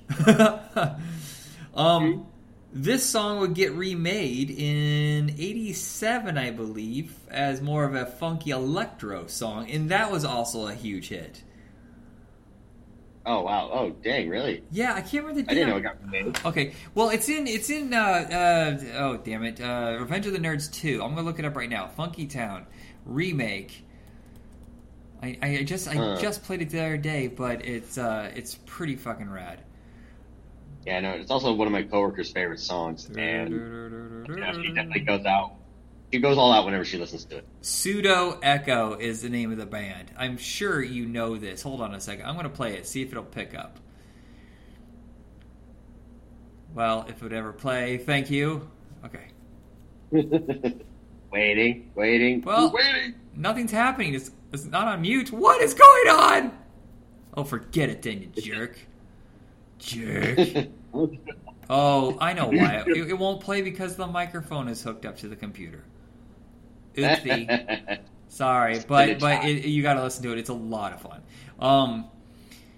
Uh. Okay. Okay. So Billy Joel kicking just the '80s into high gear with "It's Still Rock and Roll" to me, and I feel like this is the first time that he really got a faster jam. I feel like most of the stuff he did during the '70s was slower, more. Uh, I want to say folksy, but you know how you have the singer songwriter kind of thing, the vibe going, like Neil Diamond or Barry Manilow. This seems to be Billy Yeah. Joel's like, okay, you know what? I'm gonna I'm gonna pick up the pace a little bit. You know, he would do this in Uptown Girl and um, uh, oh damn it, the world has turned. It was always burning. Oh, we didn't start the fire. You know, he he Yeah. pick more upbeat songs. Exactly. Yeah. No. And then there was also um, for the longest time. Yeah, it's uh, this is really when he became like the megastar. Exactly. Yeah. No. I mean, he, uh, yeah, you're right. He was a little bit um, slower and more contemporary, softer uh, in his early years. Now that I think about it, damn. The uh, But again, like growing up, I always knew uh, upbeat '80s Billy Joel. Yeah, yeah. So that, I mean, I think that's the thing that was more accessible radio wise, especially in the '80s, where I don't want to say that it was more um, happy and upbeat, but I think they sold us that concept very well. Oh, absolutely. Uh, our next song is "Escape," the Pina Colada song, and uh, I, for some reason, thought this was from the movie Arthur. It is not. That is uh, what is the song from Arthur? Damn it! It's from Christopher Cross, not Sailing. Uh, Waking up in New York City. You know, it's crazy, but it's true. Uh, I can't remember, but that's probably in the next year. But Escape, the Pina Colada song, is the one where he's calling. If you don't know the song, you probably do. But it's where he's uh, writing into a dating service and he's telling about his perfect date. And then he goes on a date with a person that matches all those things. It turns out it was his girlfriend in the first place, but he's cheating on his girlfriend? How's that not fucked? Hey, yeah, exactly. That's exactly what the song's about. It glorifies cheating. It's a little fucked up. But they both up, they were both going to cheat on each other. They're both Yeah. guilty. It's uh, Tinder. It's uh, in the new. The old way of doing Tinder was the uh, personals in the newspaper. Do you like pina coladas? You know, the first time I ever heard this song was actually from the movie Dirty Work, when uh, Chris Farley's about to pick Street Fight Man, but he pit- the, pushes the wrong button. Oh, and yeah, the yeah. That fight breaks out. This, Oh, this is one of those one. good, and it was, uh, This is one another one of those Oh. one hit wonders like Lipps Incorporated. This is the only song that Rupert Holmes was ever known for. Yeah, after that, yeah, no, nobody even knew what he did after. Yeah. I mean, again, I thought it was a one hit wonder. And it was used for uh, Guardians of the Galaxy, the first uh, film. You know what's interesting about one hit wonders, and we're going to talk about them throughout the show, is the fact that in my my concept of a one hit wonder is literally you had one charting hit, and um, whether you could be a top forty technically, but Grateful Dead would be counted as a, uh, a one hit wonder then. I think that what it has to be is you have one song that really charted that everybody remembers, and no one knows what happened to you after that song. So, like, let's say Devo. Technically, on paper, they have one top 40 hit. They had a couple others in the top 100, and they had a ton of hits on MTV and alternative. And people, you know, had a cult following around them for years, and still to this day. I don't count them as a one hit wonder. No, because I remember they did a cover of uh, I Can't Get No Satisfaction, uh, primarily from the movie Casino, Yeah, near the end of the movie. And I think the criteria is literally you have a song that got in the top 40 and then no one knows what the hell you did after that. That kind of thing. Like Gotye. You know, he did have a follow up single, but it didn't go anywhere. And um, uh, what's the, the the Macarena? I have no idea what happened to those people. Or uh, Louis Vega, uh, uh, the um, Mambo Number Five. That's what I mean Oh, by a one hit wonder. You literally have no clue what happened to him afterwards. Or Eiffel 65. Yeah. Um, but the next one would, in a lot of books, be considered a one-hit wonder. But Gary Numan was a guy that was already established. He had a cult following. He was groundbreaking in that genre. And while he never had another top forty hit, he stuck around for years afterwards, and he became like the godfather of new wave. Right, because a lot of them do tend to like work behind the scenes and produce and stuff like that. Just like, uh, um, oh god, Ric Ocasek. uh, yes, but also the uh, guitarist from Chic. From what band? Chic. Oh, sh- know, oh, oh, yes. What the fuck is his name? Um, he, oh, uh, Al um, Rogers. Yes, thank you. Niles Rodgers, who is notoriously uh, like a hit maker. But you're right, he was in a one hit wonder band. I always thought that he was in um uh, not Duran Duran, but um you know, I'll remember. It'll come up on this list later. Let's keep going forward. We're going to be on this forever.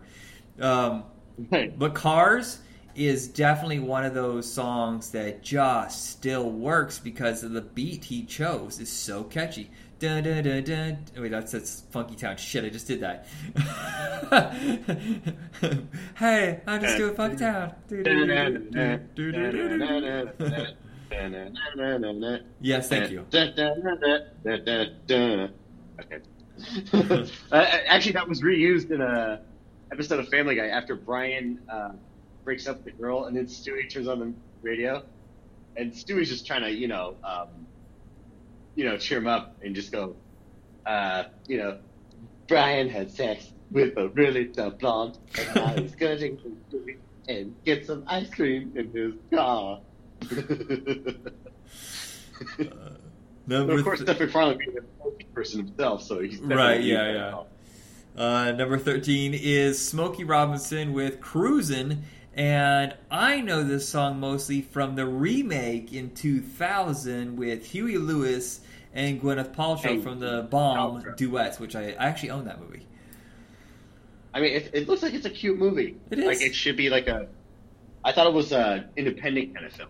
It, well, it's borderline. It was an independent idea that was picked up after it was filmed by Hollywood Pictures. Just as Hollywood Pictures was going out of business, Disney decided to shutter that division. And um, I think it might literally be their last release, and they only did it like on 500 screens. But Paul Giamatti wow, is okay. amazing in it. No, dude, I never underestimate uh, Paul Giamatti. I've enjoyed him in pretty much every single one of his films that I've seen him, especially Cinderella Man. And there was one where he played that uh, comic book artist. Oh, I can't remember. Oh, uh, American Splendor. That's what it was. Yes, that too. Um, Um, but yes, no, this of course is a song I listen to and put on my oldies playlist in the morning. it always comes up, and it's just one of the most soothing melodies I've ever heard. It is. He, well, he's known for songs that just uh, people kind of overlook him. Uh, They just think he's the Tears of a Clown guy. But I mean, just uh, he had hits here and there. They just weren't that big. But this, I think, was his biggest hit.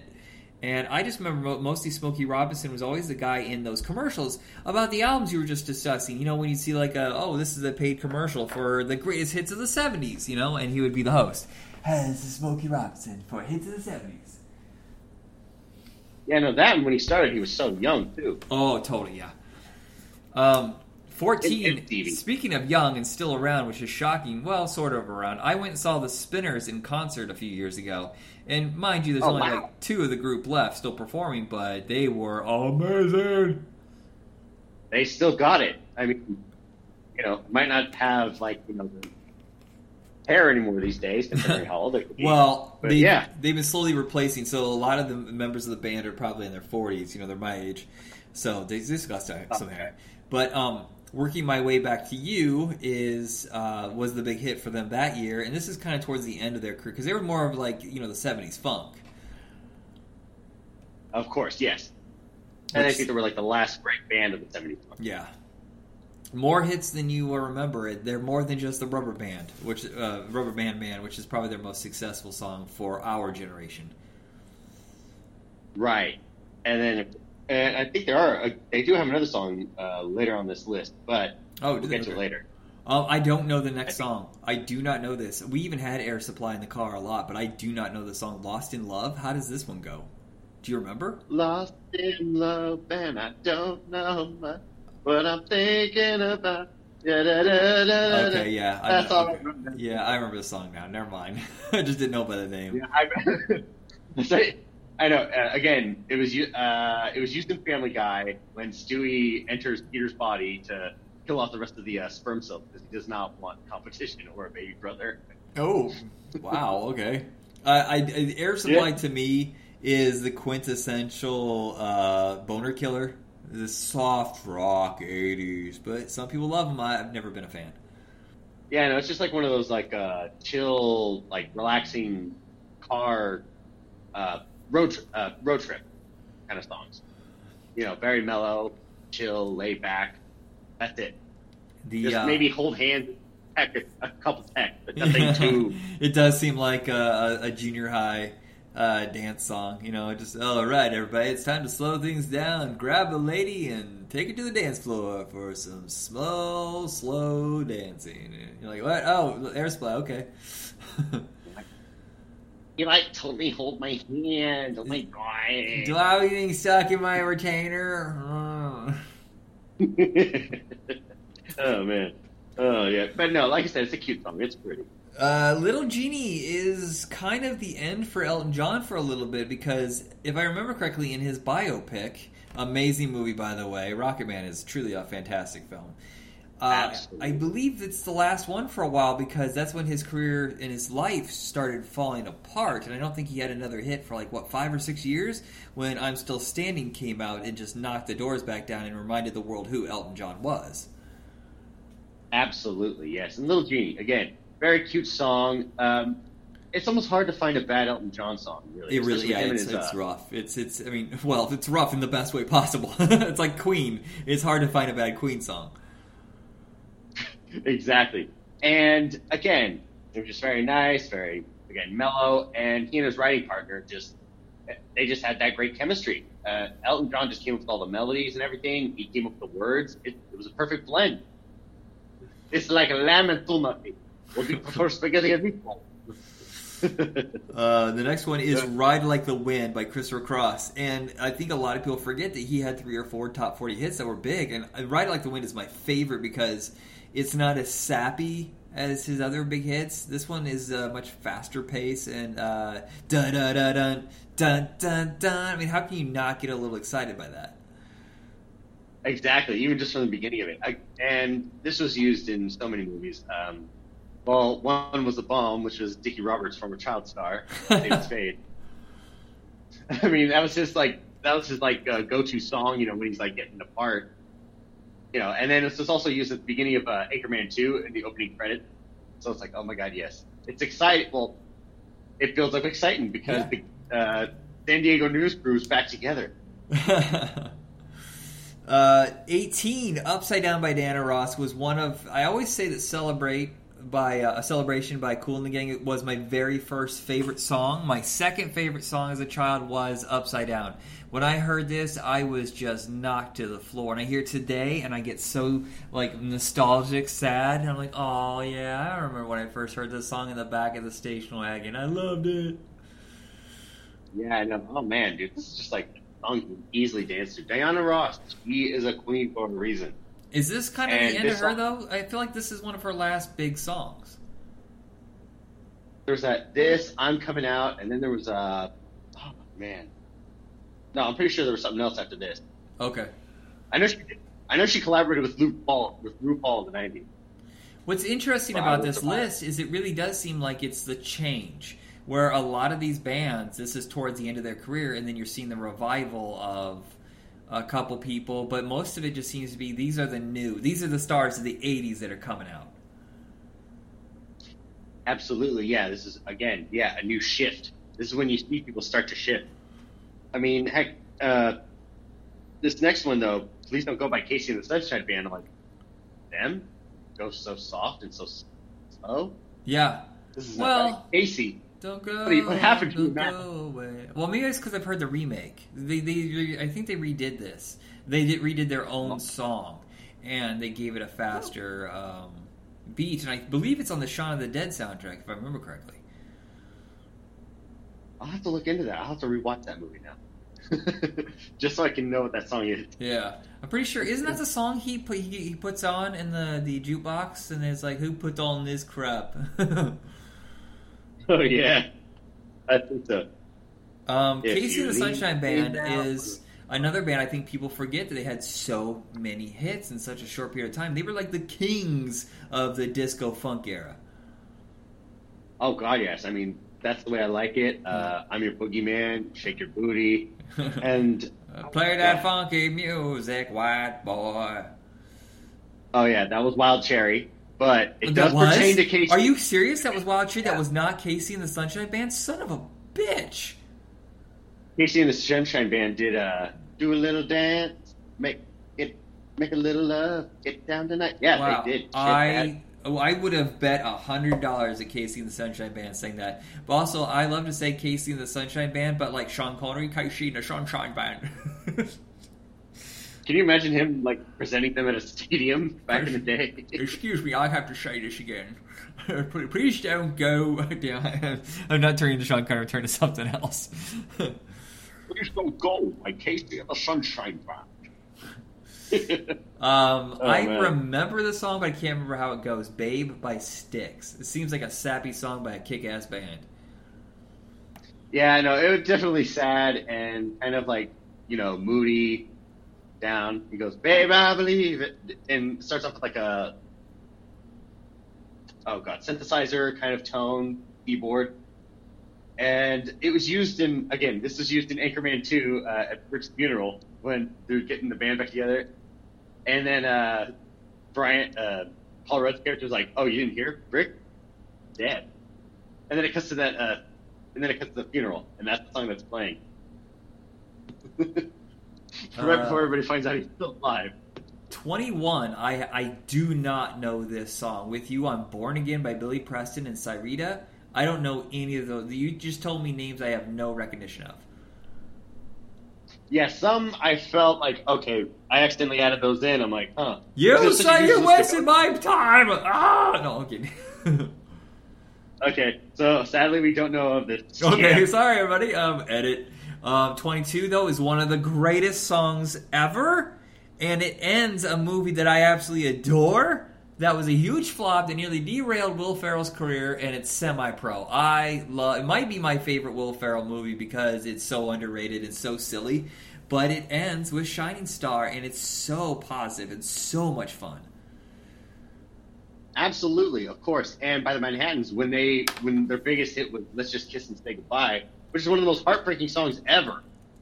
And then boom, Shining Star's like, "Aha, we can make you happy now." Wait, am I thinking the right song? No matter who you are, I'm you're a shining sure. star. Do do do do do. Right? Oh no, no, different. No, no, no, different song. Son of a bitch! The- It's a different shining star. Yep. That isn't the funk song. No matter who you are, you're a shining star. Da da da da. Okay, how does it go? Oh my god. Oh, I'm geez, now I'm your shining star. Da, da, da, da, da. Is it that one? Oh, you, you're my shining star. Is that the one? That's it. Ah, fuck, that's not my think favorite it. song. What do I think? A shooting star, maybe? Dang it. It's a Dang, fine song. It's just not the one I thought it was. I got so excited. I just can't hide it. Oh no, oh no, oh no. I love the Manhattans still. And then of course, next song, next song, moving right along. Move right along from the Muppets movie. No. but in fancy. What, what is still? I don't know that one. Commodores. I know the Commodores, but I Uh, don't know. yeah. Yeah, it's it's like kind of slow paced. Um, Man, there's a lot of sappy songs in this son of a bitch. yes, of course, yes. It's uh, definitely a love song. It's Lionel Richie. You know, he sings this one, and you know, it's just him playing the piano. Oh, God, I'm trying to remember. You know what? I'm gonna hold on. Pause real quick. Pause. Sorry. No, while we're doing that, you look that up. I'm going to talk about the next ones. But um, I was wrong. Biggest part of me from Ambrosia is from Shaun of the Dead. Because I remember that. Ooh, please don't go. You're the biggest part of me. That is from Shaun of the Dead. I had the wrong song. What, did, what are the chances they both be on the same list so close to each other? Yeah, biggest part of me, Ambrosia. I'm like, oh, this, this one just seems awfully different from what I remembered it to be. What is Ambrosia? That's a food, right? Like a jello thing or something? Yeah, it's like marshmallows mushed and everything. It, it's just food comparable to the like the closest to the gods. All right, I guess I need to try ambrosia. Actually, uh, yeah, no, just look up. Actually, look up the definition of ambrosia. okay, uh, it's gonna say cheesy '80s band. I just know this. Why are you looking up the band from uh, uh, Shaun of the Dead? ambrosia salad. oh, I've had this. It has like fruit and marshmallows with whipped cream and stuff. Okay, yeah, yeah, yeah. I totally had ambrosia. Yeah, hold on. Yeah, no, let me go to YouTube. Um, Are you still looking up the Lionel Richie song? We don't have to. yeah, no, no, no, no. Well, I'm about. Well, I'm already here. I might as well. do it, All right. yeah, just had to put up. That's the thing. That's what I like about having this PS4. Like, we watch YouTube on my telly. Okay, so yes, uh, we listened to it off air. I, I recognize that band, uh, that song still. Um, not not a huge fan. I don't like the sappy songs too much. You have to be really interesting. Um, here's a weird one. The number 28 is "This Is It" by Kenny Loggins, which is sort of a love song to his father. Uh, Kenny Loggins' dad was dying, uh, and he told him, "This is it. You know, you're you're gonna either you, you have to fight this and survive, or you you're gonna go to heaven." And it's it's such a powerful song that if unless you listen to it, you don't realize that it's so somber and sad in its context. Yeah, no, exactly. That's why you got to listen to the lyrics. Like he really poured his heart and soul into this one. Man, again, this is a, a goodbye to his father. Yeah, heartbreaking song. And this is really when Kenny Rod, not Kenny Rod, Kenny Loggins went on his own, and because uh, it was Loggins and Messina, and it was never meant. Everybody thinks that Loggins and Messina broke up. It was never meant to be a band. They just got together for one-off, but it was successful. So the the the the label kept pushing him to continue with Messina. Messina's like, yeah, I got projects I want to do on my own. I want to go off and help other artists. And Loggins wanted to be on his own, but they just kept pushing it. So for like three or four albums, it was Loggins and Messina. And finally broke free in 79. And this is when Kenny Loggins came out with I'm All Right and This Is It, which were huge for him.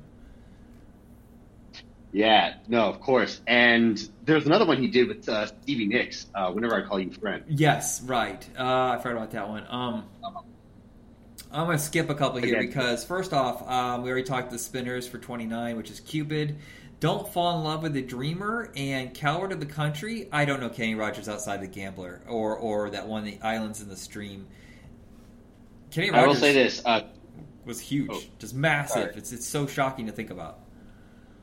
Oh, absolutely. Again, uh, just, passed away recently, and also, uh, yeah, this song. Oh man, this this was definitely a, like a hard hitting song. It definitely had the emotion, and of course, like, this is I think where Kim Carnes is best at. I mean, yeah, Betty Davis Eyes was a huge hit later on, but I don't know. It's like her voice just didn't seem to me to be that type of well, um, she has such an unusual voice, and every once in a while, a singer with a very raspy voice will break through, and she's just one of them. Um, and that's my jam. Betty Davis Eyes is one of my favorite songs, but she does have an unusual voice, and on her own, I think she might have been a one-hit wonder. I think, but this counts, right? If you do a duet, that doesn't that that, that is part of your uh, discography, right? Of singles.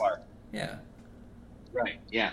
Okay, well, that Cupid song by the Spinners, that was definitely a cover of Sam Cooke's uh, Cupid, which oh. my mom absolutely loved. She loved Sam Cooke. That's how I knew it. Okay. Um, where are we at?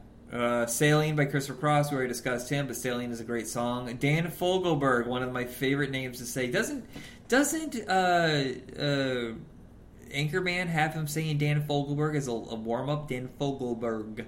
Berg. Fingelberg.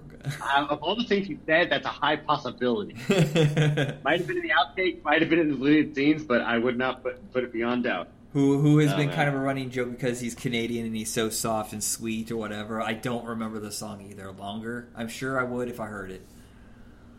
Ryan Reynolds would know this song. He's Canadian. uh, 35 and 36 are by the same band. What are the chances of both of them? Kool and the Gang um, and seriously, Kool and the Gang is so underrated. They had so many great funk hits. Um, Brick House brought no, that was no, no. Brick House was the Commodores. Sorry, Commodore. everybody. Um, but Ladies Night, Ladies Night, oh what a night, oh what a oh, night. Uh, too Honestly, hot. These both these, both these songs sound like they would play at strip clubs. oh, absolutely, of course, and I'm sure they did. But Ladies Night is forever. Anybody growing up in the '90s watching Adam Sandler movies particularly Wedding Singer and Little Nicky, yeah, no, this song's gonna get stuck in your head, and Jon Lovitz is now burned into your Oh, right, that's right. Oh, what a night. Yeah. Romantic lady, single baby. uh, take your time, do it right. Another great disco funk song. Uh, this is kind of that last year, I think. Oh yeah, no, yeah, it is. It definitely is. Yeah, is, is this the year I, where they started tell. burning the records at the baseball stadium? And I think it was Yankee Stadium where they burned the disco records and said "Down with disco, disco is dead." Wow, no, I don't. I didn't know that happened. Yeah, it's. Uh, I'll look it up, but it was in '79 or '80 where it was like uh, "Down with Disco" and they took all their disco records and they burned them inside a, a baseball stadium. I'm pretty sure it was Yankee Stadium. Like, damn. Yeah, it was just like it's like the way hair metal died in '92. It's just all of a sudden everybody said, "Fuck this shit, we're done." Oh yeah, oh god, yeah, hair metal. Oh, especially considering how repetitive some bands were just getting. Yeah, yeah, it needed. Um, oh, right here. Crue was the That right here. Kim Carnes was not a one-hit wonder. Number thirty-nine is "More Love," and uh, so I was wrong. She's not a one-hit wonder. Uh, but I missed one. Sorry, Donna Summer and Barbra Yeah. Streisand. I had no idea they did a song together. Neither did I. I mean, it started off very smooth and very, you know, sad, and then all of a sudden, out of nowhere, pow! Yeah, hit you with and that's when Ozzy flow. took over. No more tears. Like, damn, Ozzy, like, damn, maybe Ozzy was influenced by this. It's like, you know, I'm talking Ozzy Osbourne. I have to meddle the shit out of this. I have to become, I have to turn, I have to add my form to Princess, to being the Prince of Darkness into this fucking song. Sharon, Sharon, who's that one singing the song? Streisand. I know, but on, I mean, as I do love Barbra Streisand, but honestly, the one who takes it for me easily, uh, fucking Donna Summer. I love Donna Summer. Absolutely. I there, there's a song that plays at work, and it was driving me crazy because it starts off the same way Funky Town starts, and I kept thinking, I don't remember Funky Town having such a long intro. It's the same beat though. Is this like the warm up before? Is this like the full album cut and not the radio edit? And it just kept going, and um, I Need Love, I think, is the song. But it has this badass synth beat that if you took it out and threw it into the movie Drive with Ryan Gosling, I would totally believe it. Oh God, yeah. Oh hell yeah. Shit. Oh man, I'm surprised. Well, surprised they didn't even use that song. Yeah, it's well, I think because no, no, no. Well, uh, Drive mostly use retro wave, which is looking back on that era, not from that era. Right. Yeah, you're right. Like Kavinsky and uh, Nightcall. Yeah, they used a lot of good. That was a good fucking soundtrack. I loved it. It is, and um, sorry, folks, I'm getting tired. I think we're gonna stop at 50, and then we'll do 50 on another list because I'm getting kind of pooped. Unless you want to take over, do you want to take over on the list? Uh, there are a couple more songs I would like to mention. Okay. No, no, I meant just like Uh, you I- narr- you narrate. I want to go through all of these because it's a lot of fun, but um, I think I'm gonna have to take a break after 50 or just go get a drink and pause. Okay. Well, Huh? well, how about we stop at uh, let's stop at number fifty nine. Uh, 'cause I know at least as far as my list, uh, a few songs do uh, do get skipped over and it goes to fifty nine. Oh, okay. Well, I do want to say this pop music by M. I had no idea that was the name of the band, but I love that song. Pop, pop, pop music. Talk about that goes perfectly with I think video killed the radio star. Oh, absolutely, but I just wasn't too fun. I thought the uh, for some reason the music video didn't rub me the right way. I just don't know. Um, brass. But yeah, it was, it was Go ahead. sorry, no, yeah, but yeah, uh, again, you're right. It felt like it belonged. It sits right next to "Video Killed the Radio Star." Uh, next song, Brass in Pocket by the Pretenders, maybe their biggest hit. Pretenders is, I think, if you're a music, uh, like kind of a, uh music audiophile, I could think of the word. I am getting pooped. Audiophile, you know how great the Pretenders are, but I think besides a couple songs, they're not that mainstream. I think uh, they've kind of been forgotten. Set, oddly enough, I never felt like they were. I mean, "Back on the Chain Gang" was a great hit, along with, um, oh, geez, don't Only get me the Lonely, wrong. right? Didn't they remake Only the Lonely? I think they did, and "My City Was Gone." They, oh, they, they know they had a few other hits, Yeah, and they they, got inducted in the Rock and Roll Hall Uh, of Fame. Years, YouTube. But uh, I don't know the next song, "Special Lady" by Ray Goodman and Brown. That sounds like a lawyer firm. yeah, no. Yep. Sorry. If you're a special lady, we'll represent you at Ray Goodman and Brown. that- Uh, I, I'll, I'll have to give it another listen. Yeah, I don't. I seriously don't know. I don't know. Uh, "Send Me Your Love" by Stevie Wonder. The second time around by Shalamar. I don't know any of these songs. This is terrible. Yeah, second time around, I actually got into. I'm like, okay, no, I'm feeling this. I'm, I'm grooving it. I'm, I'm doing it. I'm loving this. Yes. Is Shalamar the person who's saying "We don't have to take our clothes off, have a good"? oh, that's time"? Jermaine Stewart. What is it? Jermaine Stewart. Oh, I didn't get that close at all. Wow. Stewart. um, I don't. I do know "We Don't Talk Anymore" by Cliff Richard. That's another one of those great one-hit wonders. I have no idea whatever happened to Cliff Richard. Yeah, no, I actually, yeah, he again, probably just faded out. Like again, he was fading out with the last of the disco. Uh huh. I mean, you even see him in the music video uh, doing the performance. I'm like, oh yeah, no, this this guy definitely belongs in the 70s. Was he disco? Because I thought he was more like all American rock with just a more upbeat. But but he was he kind of funk and disco? A little bit, somewhat. As far as the style goes, that's for sure. Yeah. Well, I mean, 46 is definitely one of the greatest funk songs of all time by a one hit wonder, I think. The Brothers Johnson Stomp. Now, that's one that goes Stomp all night, right? Yeah, yeah, yeah. Mhm, That's it. um, a Heartache Tonight by the Eagles has one of the greatest drum beats ever. And it, I love songs that tell a story. And they really just dig in and they tell this fantastic story uh, about a couple breaking up uh, in the middle of the night out in a parking lot after like going to like a line dancing or whatever it is. And I gotta tell you that dun dun dun dun heartache tonight, heartache tonight. I know, Lord, I know. It just so catchy. Right. Oh god. It's like, do you think Brad Fiedel got some inspiration to do the Terminator thing? dun, dun, dun, dun, dun. Is this the end of the Eagles? This is kind of towards the end where they broke up, right? I want to. I want to say yes, but I want to say no. Oh, okay. Well, we all want to say no because then we had to wait like 16 years for Hell Freezes Over to come out.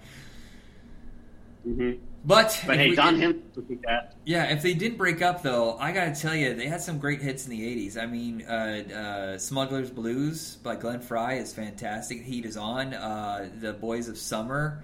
Um, uh, I was thinking, Oh, yeah. What Joe Walsh went on to do a bunch of great stuff. It's just interesting where they went after the Eagles broke up because I, I guess they were just impossible to work together. I know. It's like you'd think like so many of them, uh, almost like uh, the level of talent between each Beatle member. You know, Yeah, that's why it almost seems like impossible to work together. Yeah. Yeah. Um, 48 is one of my favorites, and it's a one hit wonder, and it's a legacy artist because Rocky Burnette had a song called Tired of Towing the Line. Do you know this song? Oh my gosh. Uh, It's this kind- one I don't think I listened. It, it's I a, a mixture of like new wave British rock mixed with kind of uh, rockabilly. And uh, tired of towing the line, doo-doo-doo, doo-doo-doo-doo-doo. but his father, Oh, oh, wait. Now I know. Yeah, I know what you're talking about. I li- I did listen to that. Um, in the 60s, very early 60s, his father, Johnny Burnette, was in a band called the Johnny Burnette Trio. And um, they had a bunch of hits. Um, the ones that you'll probably know is uh, Aerosmith um, remade one of their songs. It was uh, A Train Keep Rolling All Night Long. Whatever. They sing a lot of songs about trains. It's weird. I don't know why. I have, Mode. I have the greatest hits, and like four of the songs are about trains. It's very, it's odd. Um, but the other big hit that he had was on his own. It was called "You're 16 in Your Mind." Do you know that one? Did Ringo Starr remade it? Ew. Yeah, it's gross. But at the time, Johnny Yeah. Burnette wasn't very old. When Ringo sang it, he was way too old to be talking about a 16 year old. Like, goddamn, Ringo. Yeah. I But wonder why you were kicked out of the Beatles. um, both of them, I believe, if I'm, I might be wrong about this, but I believe both Rocky and Johnny both had very bad ends. Johnny's uh, Johnny Wow. was a heavy drinker, and he got into fights with his brothers. Literally, while performing a concert, he would beat the shit out of his brothers, just like the way Oasis would. And they they couldn't. They were so red hot, but they broke up after a couple of years because they were so toxic. And then uh, years after Johnny Burnette had his own success, he was on a boat and he was drinking and he's just too drunk and he fell off the boat and drowned. Oh my god. Yeah, it's it's sucky. But uh, Rocky Burnette also, I believe, had um, had died in an accident or whatever. And I could be wrong. If I'm wrong, correct me. But I, I remember looking this up about ten years ago. Damn, that is horrible. Yeah, no, I'll have to look that up myself.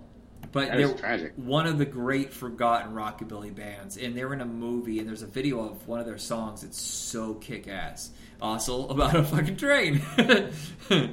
I Run don't know, maybe they had a lot of great experience. Yeah, it's a runaway train on a one-way track.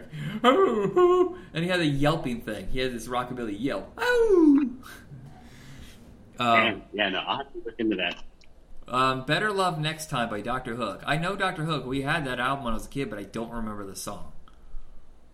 Yeah, I never even knew a Dr. Hook existed. Yeah, I'm like, was he uh, Captain Hook's brother, the one who decided to just like kind of attend medical school. I, I want to be a dentist. Exactly. It's, it's the little guy from Rudolph. He's his little brother. Hermes Hook. And then he decided to have a one-hit wonder. He's like, ah, my brother's a famous pirate. I didn't know. Well, he did send me some money. Let me make a song. Well, All I think I think if I remember correctly, Doctor Hook is actually a two-hit wonder because I'm pretty sure they ha- they sang the song on the cover of the Rolling Stone, Rolling Stone. Oh wow, yeah, no, I could be wrong. Oddly familiar. What? Wait, wait. Who sang Huh. Little Red Riding Hood? No, no, that was uh, that was a different band. Never mind. Um, where are we at? Fifty-one. Against the Wind, Bob Seger and the Silver Bullet Band, one of the coolest names ever. And this song is from what movie? Against the wind. Oh from Rambo Three. Duh. No, it's uh, no, it's not really from a movie, but it was used to important effect in uh, Forrest Gump when he's running. Right? No. Oh. No, no, no, no. I'm wrong. I'm wrong. I'm wrong. It's not Bob Seger. Isn't it uh, Running on Empty by Jackson Browne? Yes, it is. Okay, I was wrong. Forget it. I'm getting pooped, dude.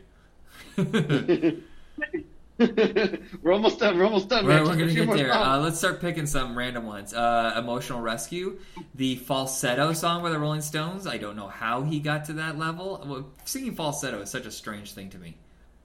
Oh well, especially from someone like Mick Jagger, no less. I'm like, dang man, considering all the things and uh, that they've done and sang and no drugs, you think they, you know, stick to being their badass badass selves. Yeah. And then boom, comes out. I thought I was like, wait a minute. I'm like, I thought this was an entirely different song. Had the same beat, you know. But I was wrong. No, it was a completely different song.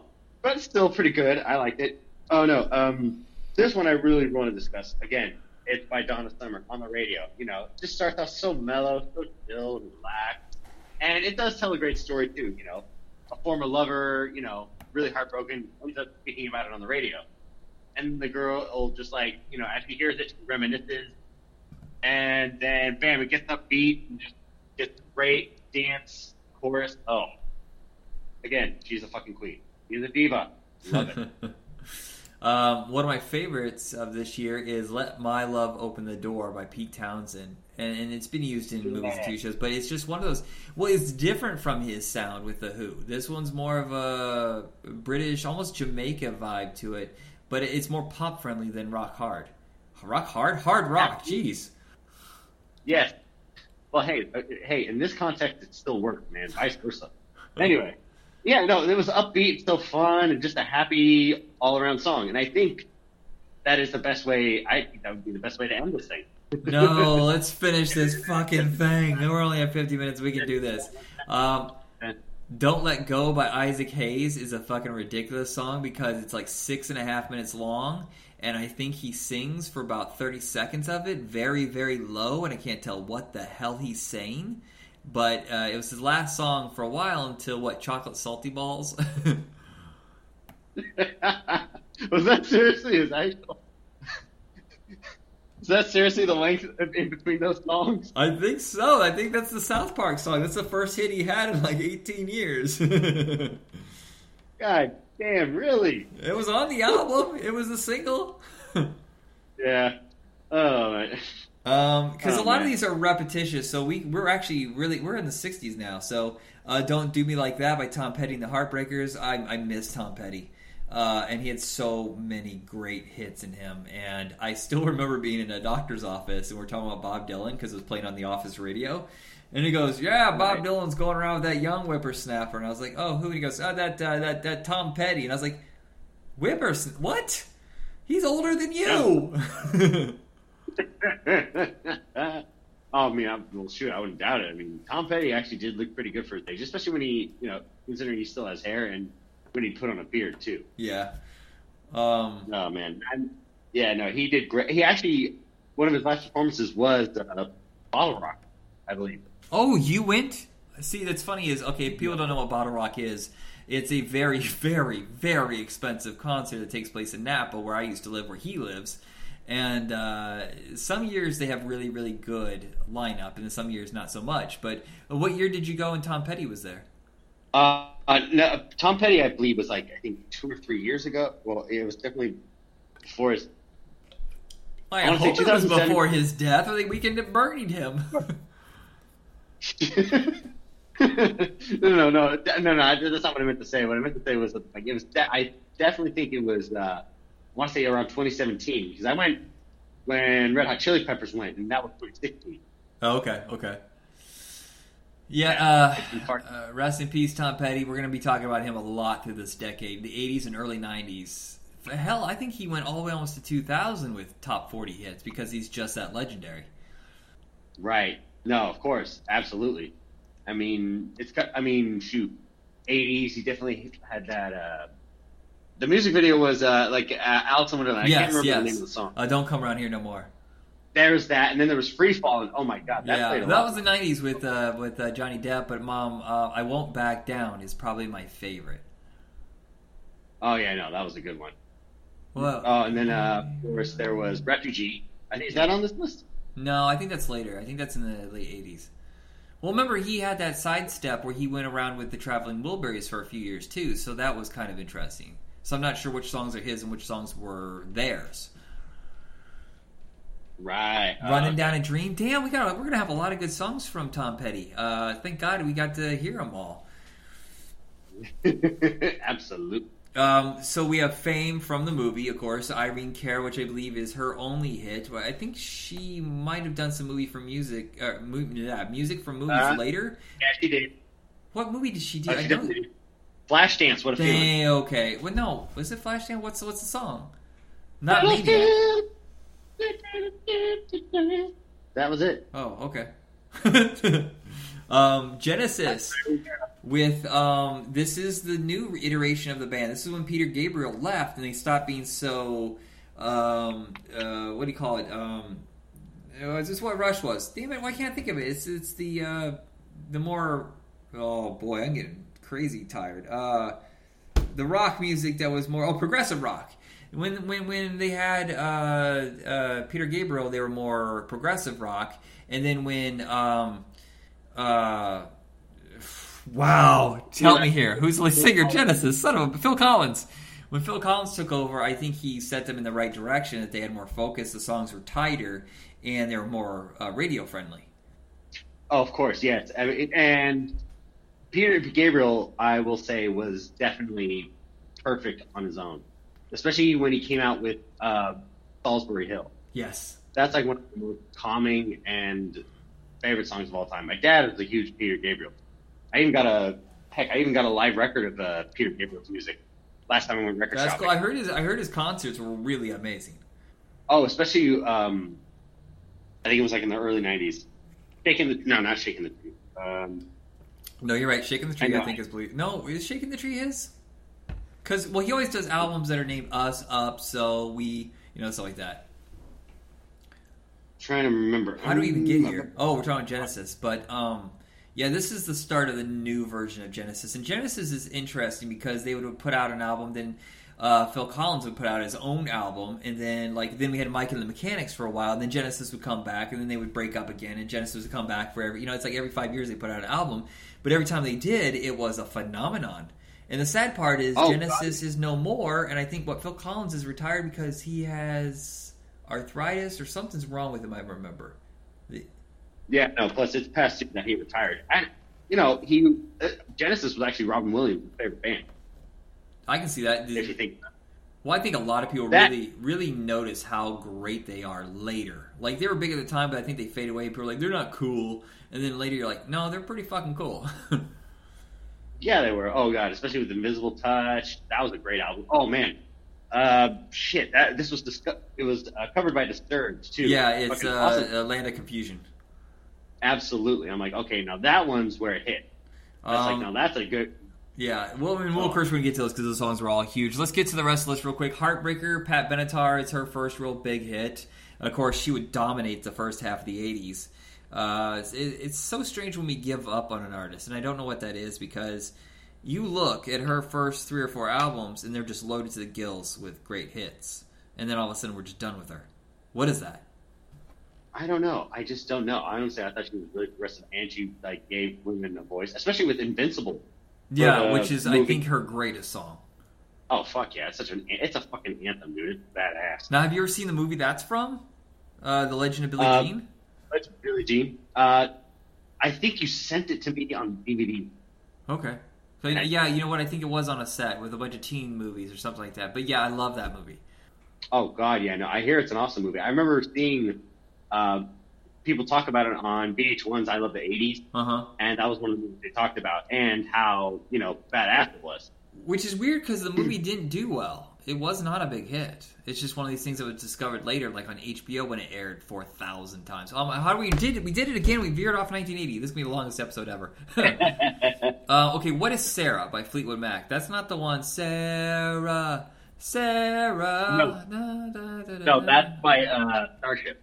Is it okay? okay. Sara's like more melodic, like kind of soft, you know, off the Tusk album from uh, Fleetwood Mac. Okay. That Sara, you are a poet in my heart, Wow. never change.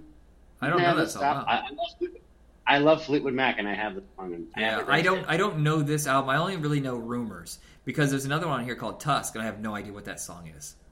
Yeah, it was that. It, it was that kind of like almost forgotten one. It, it's kind of hard to measure up to freaking uh, rumors, considering all the craziness that, that went behind it and the success of it. But there were some good hits on there. Definitely different. Everybody was uh, experimenting a little bit. Is this Not the end of. Fleetwood Mac? Is this when they broke up after this album?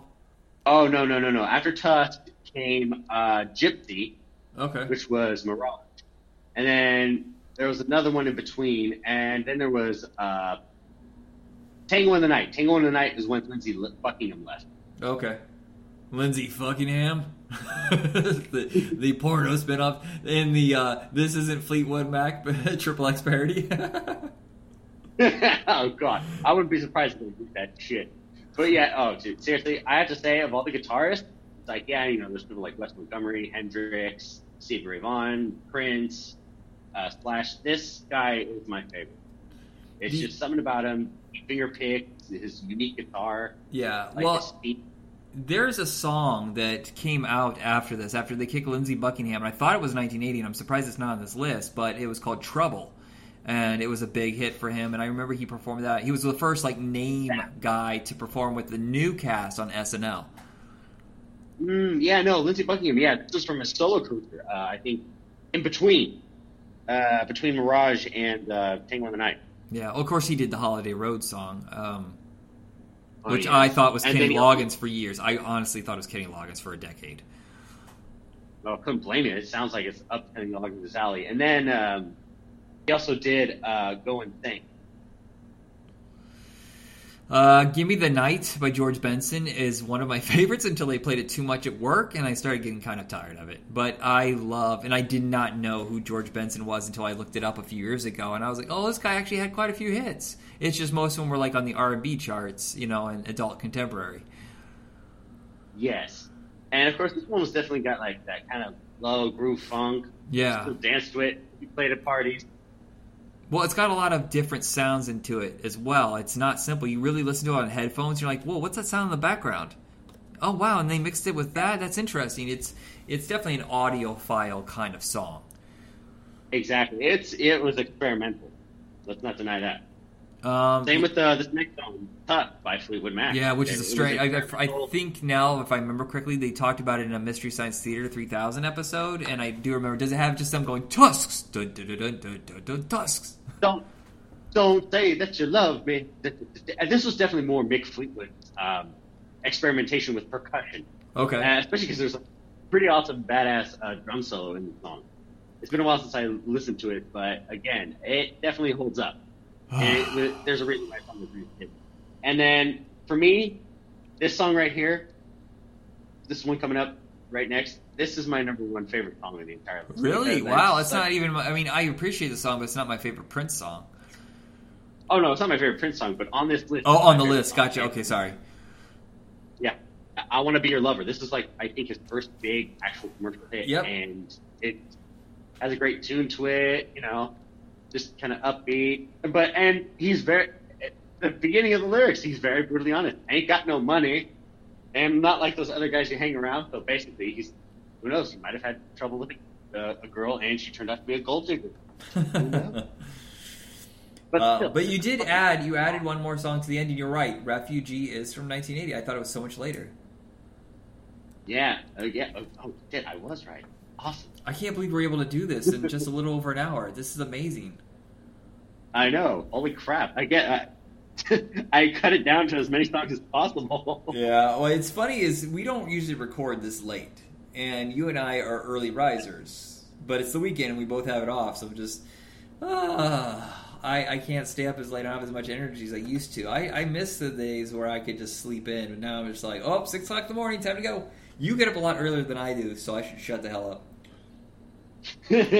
yeah, no. Well, on the weekends, no, I can sleep in. Thankfully, uh, yeah. like depending on where you put me, like if you put me in Reno or if you put me in Vegas, I can go up to like one in the morning.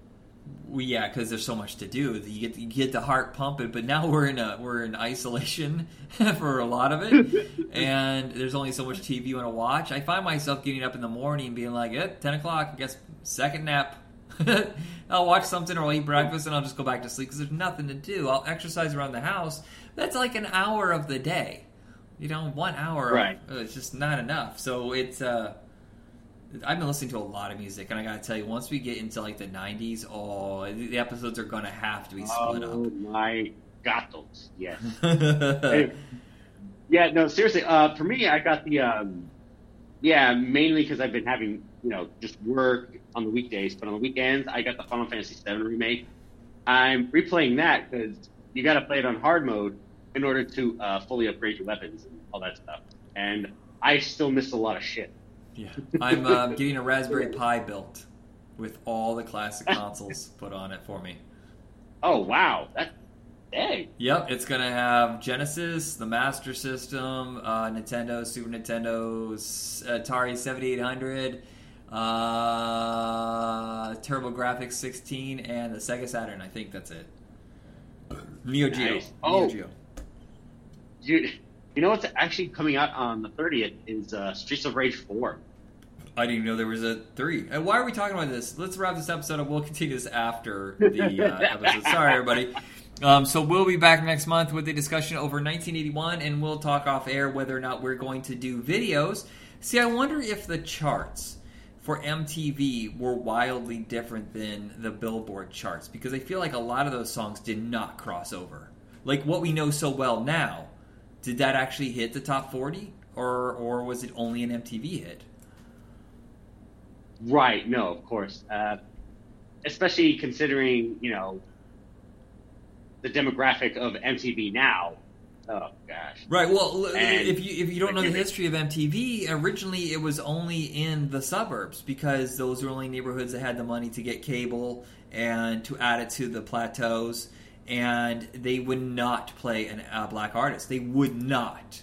Uh, no matter who it was, they're like, that's for BET, that's not for us because white suburban kids don't want to see black artists. How ironic that 10 years later that they'll all be making gangster rap platinum albums. But um, if it wasn't for Billie Jean, if Billie Jean did not have that guitar riff and that pop sound and the killer video, that it, it may have been years till that happened, and they never would have had Yo MTV Raps. They wouldn't have been a good mixture of everybody, and it just took Michael Jackson and give him credit for breaking through that wall. Oh, absolutely. That oh, let's not forget "Beat It" when oh gosh, was it Eddie Van Halen? Yes, it was Eddie Van Halen. So yeah, so it's Michael Jackson, Prince, and Lionel Richie were like the first three guys to really break through on MTV and then it just it just opened the floodgates where it could be anybody. It didn't matter if they were white, black, Asian, or whatever. You know, Latino. I mean, Menudo. I mean, come on, Menudo wouldn't have made it any other time. Exactly, precisely. I mean, yeah, they would still sell out stadium, uh, sell out stadiums, uh, but yeah, as far as getting on MTV, I mean, again, people needed to break. Yeah. Well, I mean, we wouldn't have had we wouldn't have had uh, what's the what's the band that did uh, Dutchie? That that was right after Michael Jackson, and I don't think they would have had a hit if it hadn't been for that. Absolutely, yeah. So again, as far as Billboard, I honestly I think they have a bit more of a a larger demographic. Yeah. And I'm, so I'm going to kind of look at the list for 1981, see what the biggest hits from MTV and compare it to the Billboard. And if they're wildly different, that's almost two completely different podcast conversations to have. I wish that I had the ability to be in the room with you so that we could record uh, while watching the videos and have the videos play in the background, you know, for like a YouTube video because it'd be interesting to for the audience to see what, but we just can't. We live too far apart. Plus, even if we live next door to each other, we can't record because we're trying to stay safe. exactly. How'd you guys get the coronavirus? Well, we sat on the couch recording a stupid YouTube video, and we're gonna die. Thank you. All right, interesting mm, times, everybody. It's a blessing and a curse. So check us out on Facebook under Hit Rewind Podcast. And Jacob, send us out. All right. Namaste and good luck, my friend. And be excellent to each other. Party on, dudes. That was harder to do with my raspy voice.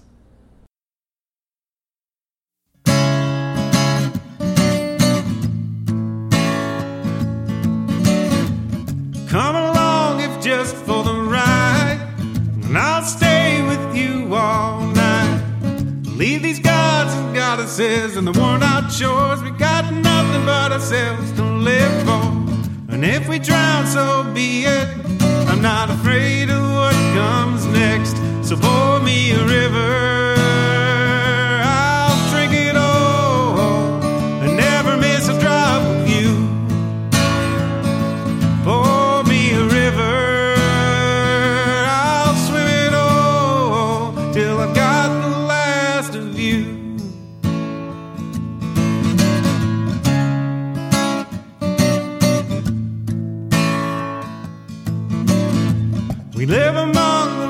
Righteous proclaimers, the sin neighbors and the autocrats. They come with their hooks, and I brush them off our backs. I need you to know, I need you to trust that we are ocean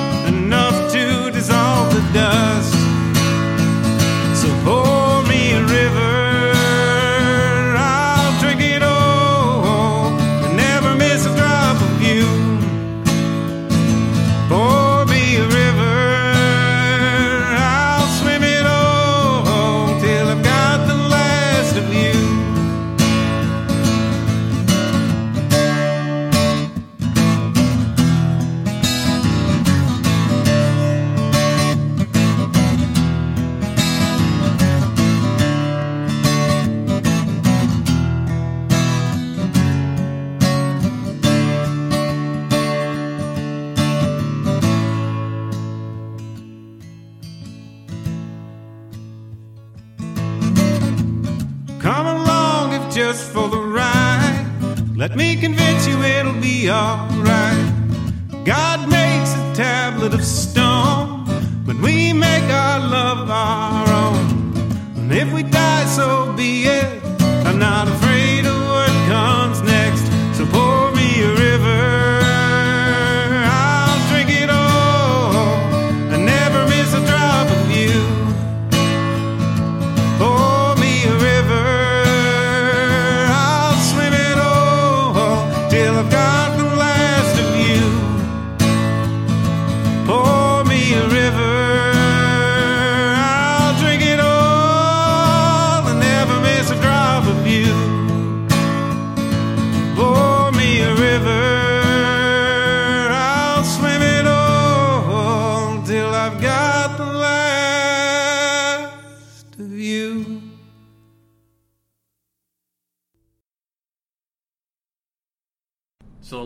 our warm ups first. We are what, what uh, lanolin, lanolin, uh, the uh, Ballad of Cable Hogue, uh, Darby O'Gill and the Little People. These skeletons took a shower. Shawshank Redemption. that's a that's a fun but depressing one. um, yeah, that's that's that's pretty. I'm, I'm warmed up. Blah, blah, blah. Hey everybody, it's uh it's um what are we again? Oh yeah, hit rewind. I'm fucking around and I forgot what we're doing. um, uh, I thought that'd be fun if we recorded ourselves warming up with different phrases each time we do an episode. What was the one that I did like, last time? Um, it was oh, the Great Waldo Pepper. The Great Waldo Pepper. The Great Waldo Pepper. Spicy, oh, shit. These spicy enchilada did not fit well into bowels. Red hot chili peppers. Okay, we're okay. We gotta stop. Uh, we're testing the patience of the listeners. So this episode is going to start off with our discussion of comedies of 1980, and um, looking at the list of movies that came out in 1980. Comedy ruled. There's hardly any family films. There's almost no animation. Sci-fi is just starting to take off post Star Wars. Action movies are non-existent, so it's almost all horror movies and comedies. And there are so many of them that frankly, I had to watch most of these and par them down to uh, what was what, what I would give you, so I didn't torture you. Some I couldn't find. I, I wanted to see one called uh, Serial uh, with Martin Mull, which is a parody of suburban life, and I couldn't find it anywhere. Oh, damn. I like Martin Mull. Yeah, uh, let's see what else is on here. Um, Hero at Large is not bad as John Ritter as a um, actor who's a superhero, like a like a cosplay kind of guy who goes around, you know, for um, signings and take pictures of this character that's uh, I think it's Captain Amazing or something like that. And he ends up stopping a robbery and becomes a, a true life hero, but doesn't realize that he's not. He doesn't have powers. He's going to get killed. But it's a very noble effort. It's just not funny. Oh, okay. So it's basically almost like a setup for uh, James Gunn's film Super. Kind of, except he's not a psychopath. That too. Um, Captain Amazing. I'm like, wait a minute, this is a precursor to Mystery. Movie. yeah, it's it's a really um, what do you want to call it? Um, blue collar kind of guy trying to just make something of himself, and it's really um, awe inspiring. But it, it was positioned as a comedy, and it's not really funny. Oh, dang. Sorry, Okay, John but- Ritter. I love you, but this just didn't make me laugh. Yeah. Um, uh, what else came out in 1980? Um, we watched Airplane, of course. Airplane. Uh, I think we might have seen before we ever were programmed for this episode. Oh God, yes, I've seen it. Uh, first time I saw it was late night. Uh, you know, front room when I was a kid uh, back in Oakley. I think it was on HBO, and it just, you know, I was course used to Naked Gun already, so I was um, used to this kind of like set up, ridiculous, uh, absurd kind of comedy. Yeah, I think I think if I remember correctly, I seen Naked Gun before this because this I saw it on USA one night. I think around 1991. I believe so. Yeah, And for me, that's what it was like. Yeah, well, parody movies weren't that uh, in high rotation. You usually got one a year at best, so it wasn't exhausted like the way it was for you know like 20 years later with the date movies, scary anything with the word movie at the end of it was pretty much a shit parody that uh, destroyed the whole genre. Yeah, exactly. Disaster movie. Oh, I think disaster movies were really. And I, and I will personally blame Kim Kardashian for that one. yeah, the only one worth a damn, I think, is superhero movie because that had a whole different team in it. But Airplane is kind of where we really get. uh, Well, I mean, they had Mel Brooks, yes, but his spoof style is different than the Zucker brothers. The Zucker brothers seem to be rat a tat tat, trying to get as many jokes as humanly possible in there, um, based around one thing. Whereas Mel Brooks always seemed to have love for the genre. Um, and, and, and mix the goofiness in with because there's there's a lot more story I think in Mel Brooks movies. oh, absolutely. I mean, hell, uh, uh, High Anxiety was just an absolute tribute to Hitchcock Yeah, and to that genre. Spaceballs itself was to the genre uh, sci-fi fantasy. Yeah, and, and if I remember correctly, there was a movie. Oh, I wish I remembered it, but there was a movie in the '60s that uh, Paramount owned, and the Zucker brothers had seen it on television. They started mocking it openly, and they thought it was really funny to do to do that or whatever. And then they said, "Hey, Paramount, well." Can we do a spoof of this movie? Just buy the script or whatever, and we'll just write in our lines of dialogue in it and just morph it into our own thing. And lo and behold, we got Airplane. Uh, yeah. Almost every second there was a joke thrown in. Um, even when uh, that one scene uh, when he forgot to check the pressure, and he's like, "But if this gets any worse, this shit's gonna hit the fan." And then this big old chunk of shit hits an actual fan. I chose the wrong day to stop sniffing glue. Oh yeah, man. Well, it's, Lloyd it, Bridges. I, yeah, it's it's it's the first time I think they had taken serious actors and and made them play straight, so that the jokes would hit uh, in a different way than the way Mel Brooks would do it too. Because Mel Brooks only cast comedians, so that was also a different vibe. Getting like Peter Graves and Lloyd Bridges, Robert Hays was a very affable kind of straight man. Um, Julie Hagerty, you know, Leslie Nielsen. This is where Leslie Nielsen as a comedic Yeah. actor started. oh, exactly. Yeah, because uh, especially from my dad told me he was thinking like more dramas and like kind of uh, horror films, Yeah, the suspense films. If I remember correctly. He's in the first and prom. night. him in this, Yeah. like, oh, wow- oh wow, really? yeah. Holy crap! That's awesome. Yeah, so it's it's unique. Yeah, this is what. Sorry, there's a uh, delay. I knew it. There's a delay lately, and I don't know why. And I did this yesterday. I got to figure out what this delay is. It's weird. So I'm going to shut up and let Jacob talk, and then I'll wait. I can edit the pauses out. My bad. but um, as far as it goes for this kind of movie, uh, again, it just, as you mentioned, like it's that rat a tat tat. Got to keep going and going and going, almost like Michael Bay dialogue, but not you know enough to clog your arteries. yeah, but I, again, this is a whole comedy, so it makes sense for it to keep going. yeah. Well, I, the success rate though of the jokes is much better than most of these spoof movies, and, and their track record is pretty impeccable because we got uh, Kentucky Fried Movie was their first film. They didn't direct it, but they wrote it. It was based on their sketches that they did on stage.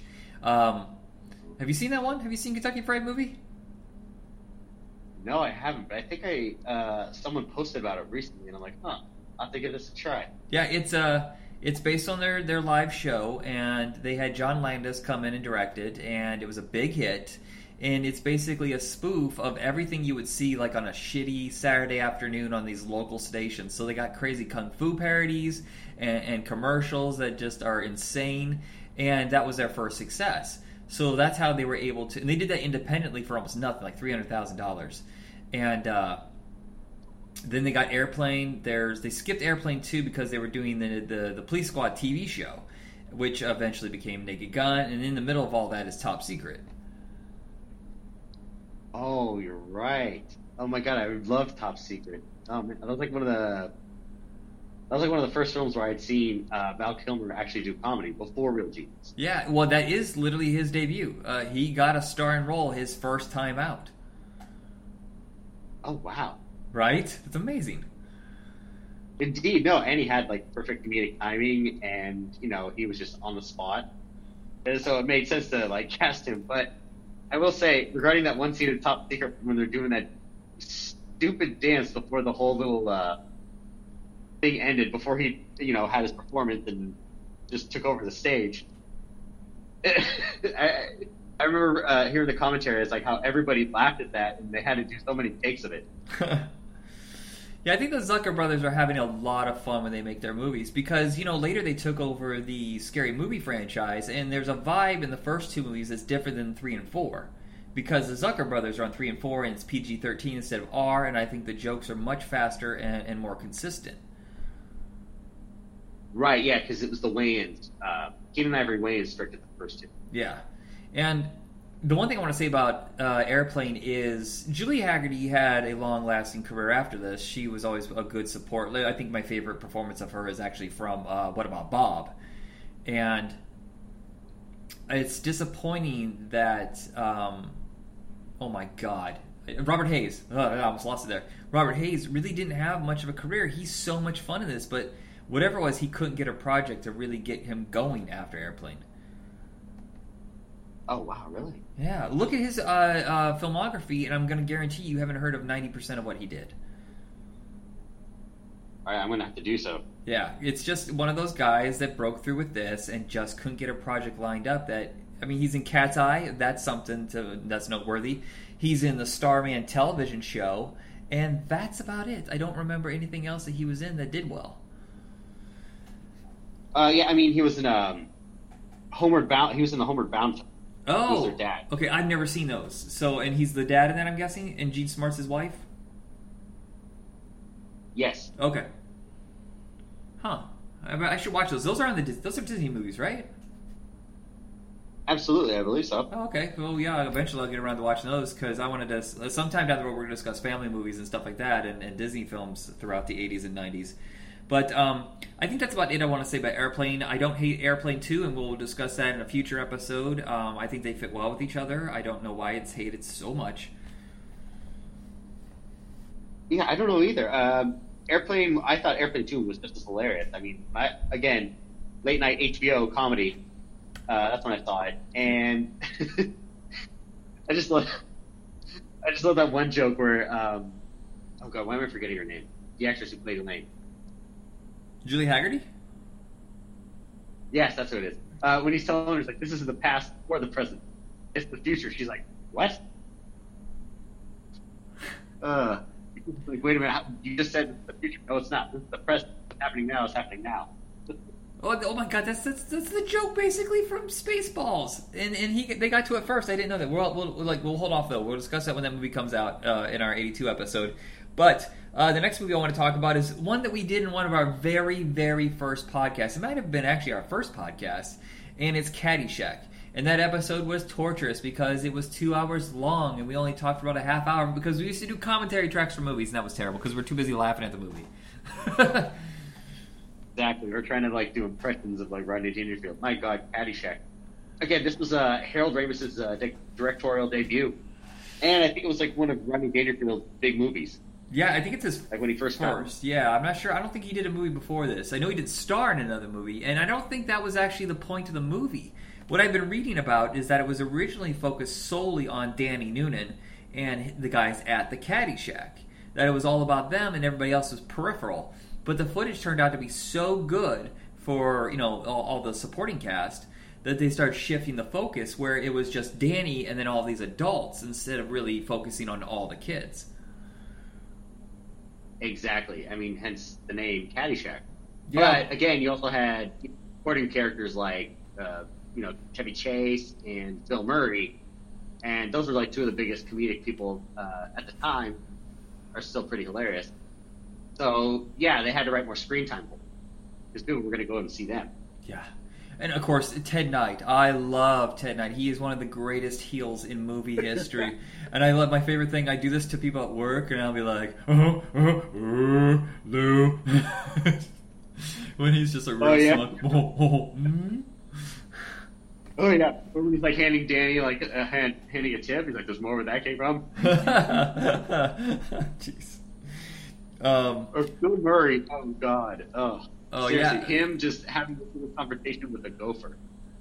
yeah, or, or when he has the pitchfork and he's up against that one kid, and he's just like, and the Dalai Lama, he talked to me, he said, Gunga Lunga. Gunga Lunga.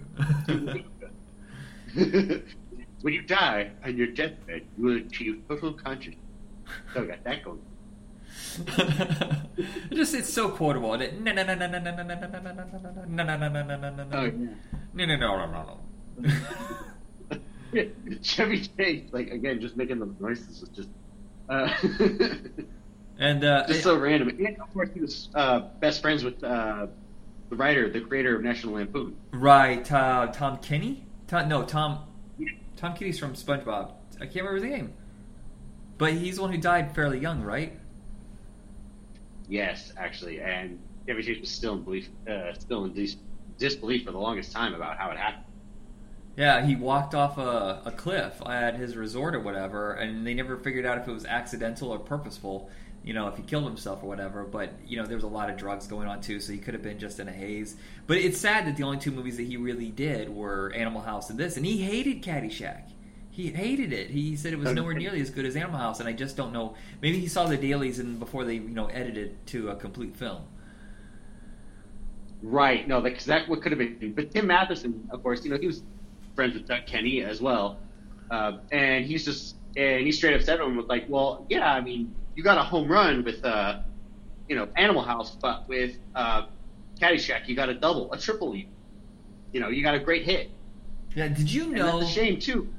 Tim Matheson bought National Lampoon in his memory in 1989 when it was going under, and him and a business partner went in and they bought National Lampoon and saved it. No, I did not know that. Oh my god, that's awesome. The uh, that so explains why. What's that? involved. It explains why he had so much involvement, uh, especially in uh, Van Wilder.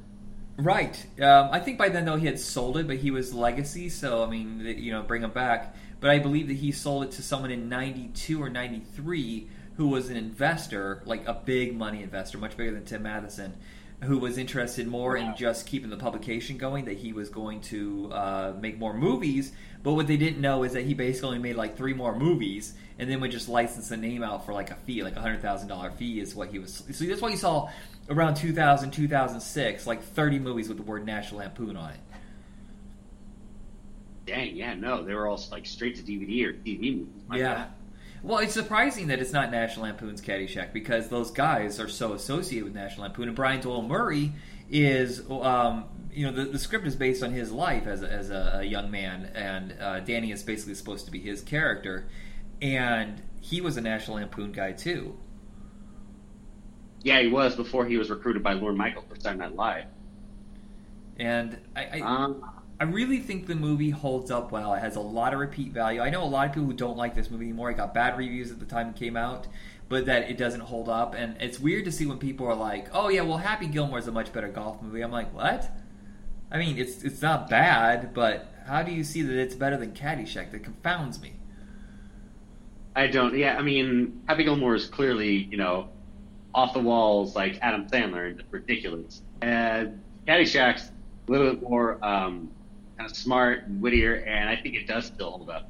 Yeah, I still laugh at it. Oh my god. Well, I love the anarchy tone of it, and it's what Animal House had. It's the snobs versus the slobs, and I love Rodney Dangerfield in this. I mean, every time he gets going, I am so amused, and it's sad that besides this and Back to School, he never really capitalized on that. The rest of his movies just didn't do very well. Sadly, no. But again, uh, it's just hard not to quote him sometimes, especially when you're out golfing. It's like, oh god, I'm, I'm having the worst game of my life. I should have stayed home. I played with myself. I should have played with myself. Hey, who stepped on a duck? Uh, I haven't seen a mouth like that. I had a hook in it. the last time, let's hey. that up. Oh no, or he's like, oh hey, he's a good-looking kid. Oh no, I know. I thought you he's that young. Huh? what is it? I don't know what it is, but you know, it's like uh, uh, there's so many good lines in this one. Oh no, no, no, no, no! It was in Back to School. I stole a line from Back to School when he's talking about uh, um, uh, who's the screaming comedian? Uh, Sam Kinison. Um, and he's talking about that. Um, Yeah. So never mind, I had the wrong. But the movie is unbelievably rewatchable, and I love the sequel. I know it's not as good. I know people fucking hate it. Um, I don't think you're a fan, right, of Caddyshack 2? Uh, I've only think I've only seen it once when I was much younger, but I'd have to rewatch it again. Yeah, well, it's in our Vudu Because I don't- account, our shared Vudu account, and uh, we got 1988 eventually coming down the road, so we will discuss it then. Okay, we'll do. Are we going to discuss Willow as well? Yo, well, that's a different genre, but yes, we will discuss Willow. There's no way we won't. Oh, Okay. Because we got to do some sci-fi fantasy Good. movies in the 80s too. Oh, absolutely, because this is when sci-fi was taking off. Oh yes. And and as far as it goes for Caddyshack, yeah, again, I still keep watching it multiple times, uh, more often, uh, more often than some people would. I watch it like what every few weeks or so, uh, or hell, now it's just kind of gotten down to like about a month. Yeah, it's it's I would say annually for me now. But when we first taped it off TV, I didn't know. I didn't know there was an R-rated cut, and uh, wow, that was interesting. The first time I saw, I got to see the original version. An R-rated cut, really? Well, no, no, no, no. It is R-rated. I saw it on television, so it cut out a lot of stuff. So the PG version is wildly different. Oh, gotcha. Oh man, but yeah, no. Uh, again, it's a classic, and I again, it still holds up, and I still can't help it whenever like I watch my dad play Wii golf, and you know I'll just be like Noonan. Noonan," trying to get in the mid. okay, I do that too. I forgot. When I want someone to screw something up at work, I go Noonan, Noonan. um, so um, that's a classic, and that was a big hit. Now here's a movie that was not a big hit at the time, but has been rediscovered on cable because it aired all the time on TNT or TBS. I can't remember which one, and has become a cult favorite on video. It is Used Cars. It was Kurt Russell's big theatrical return after all those kid Disney movies. Yeah. Oh wow. Well, I mean, of course, he. I knew he started young, mm, like you know, being in Lost in Space or an episode of uh, Gilligan's Island. and then going into Disney, he's a Disney kid, and now boom, this is him fully grown up.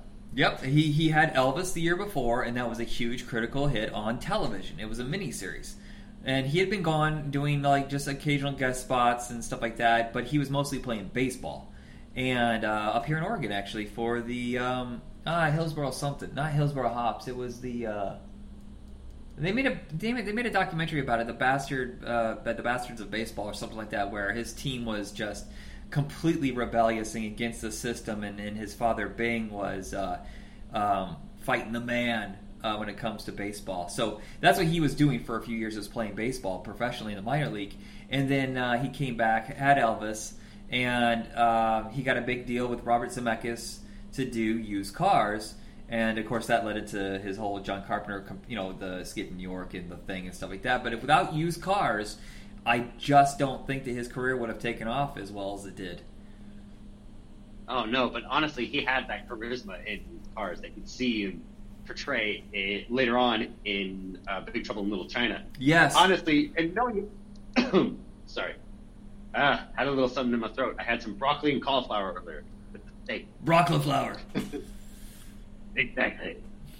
But yeah, um, just watching him uh, again, he does have like a a natural charisma for uh, comedy. You see him as this like used car salesman, like you know, trying to run for senator, and just slapping bumper stickers on every car that he manages to sell. And of course, you know, just BS and you trying to sell you, trying to sell you a big old piece of junk. Yeah. well, it was so wildly different for him back then because he was not this kind of actor. And see, okay, so we have the serious side. A lot of us remember from The Thing and Escape New York and Backdraft and stuff like that, Unlawful Entry. But he mixes it up a lot. He loves to play the the wise ass, the uh, the blue collar guy who's always working an angle. I mean, if it wasn't for used cars, we wouldn't have Big Trouble in Little China. We wouldn't have Overboard. Uh, Captain Ron, where you know it's a lot of these movies where he was playing kind of a oh, shady yeah. guy, and and uh, more power to him for mixing up genres. Absolutely, and again, it's a Robert Zemeckis film too, and it, I honestly did not expect to have Robert Zemeckis go this mature in a comedy. So it kind of threw me off for a minute, but everybody around him, every other character too, in particular, all had these like really cartoonish kind of quirks. Uh, hell, even the main villain, uh, Jack. Why am I? Why, I either want to say Jack Albertson or Jack Warden. Jack Warden. Yes. Okay, I'm right. I was right at the second time. Yeah. So yeah, you have like you know this um, you know, opposing car salesman across the across the street, you know, trying to get them out of business, even though his brother owns the shop and they're twins. But just the way his hair's parted, he looks like this devilish sort of figure. Yeah, and wearing these ridiculous suits as well. Well, yeah, Kurt Russell gets all the credit for this movie, but Jack Warden's performance is so wildly different with each brother. And I mean, he transforms basically to be the older, sickly one that ends up dying and I am just astounded. Jack Warden is a heavyweight in comedy that no one seems to give any credit to. Oh, definitely. Like in uh, Problem Child was one of them. He was uh, John Ritter's dad. Dirty Work. And then, oh yes, Dirty. Oh god, fucking loved him in Dirty Work. it's like, all right, fellas, bring on the horn. No, we're gonna get well, what's the one? Uh, he's he's good in it, but the movie's terrible. Is uh, the Carrot Top movie, Chairman of the Board. Oh yeah, that's right. He was the one who left everything to uh, Carrot Top's character. Right. Um, this this this has Gerrit Graham in it, who is a character actor who you saw all the time in the '80s, kind of faded away in the '90s. But he's so fun, and his fear, his palpable fear, whenever he's around a red vehicle, is so entertaining. Oh god, yes, how superstitious and paranoid he is. Yes. just like near the end of the movie too, where it's just like all of a sudden he realized that it's the car he's driving was just painted and it's all red. And he's like, ah!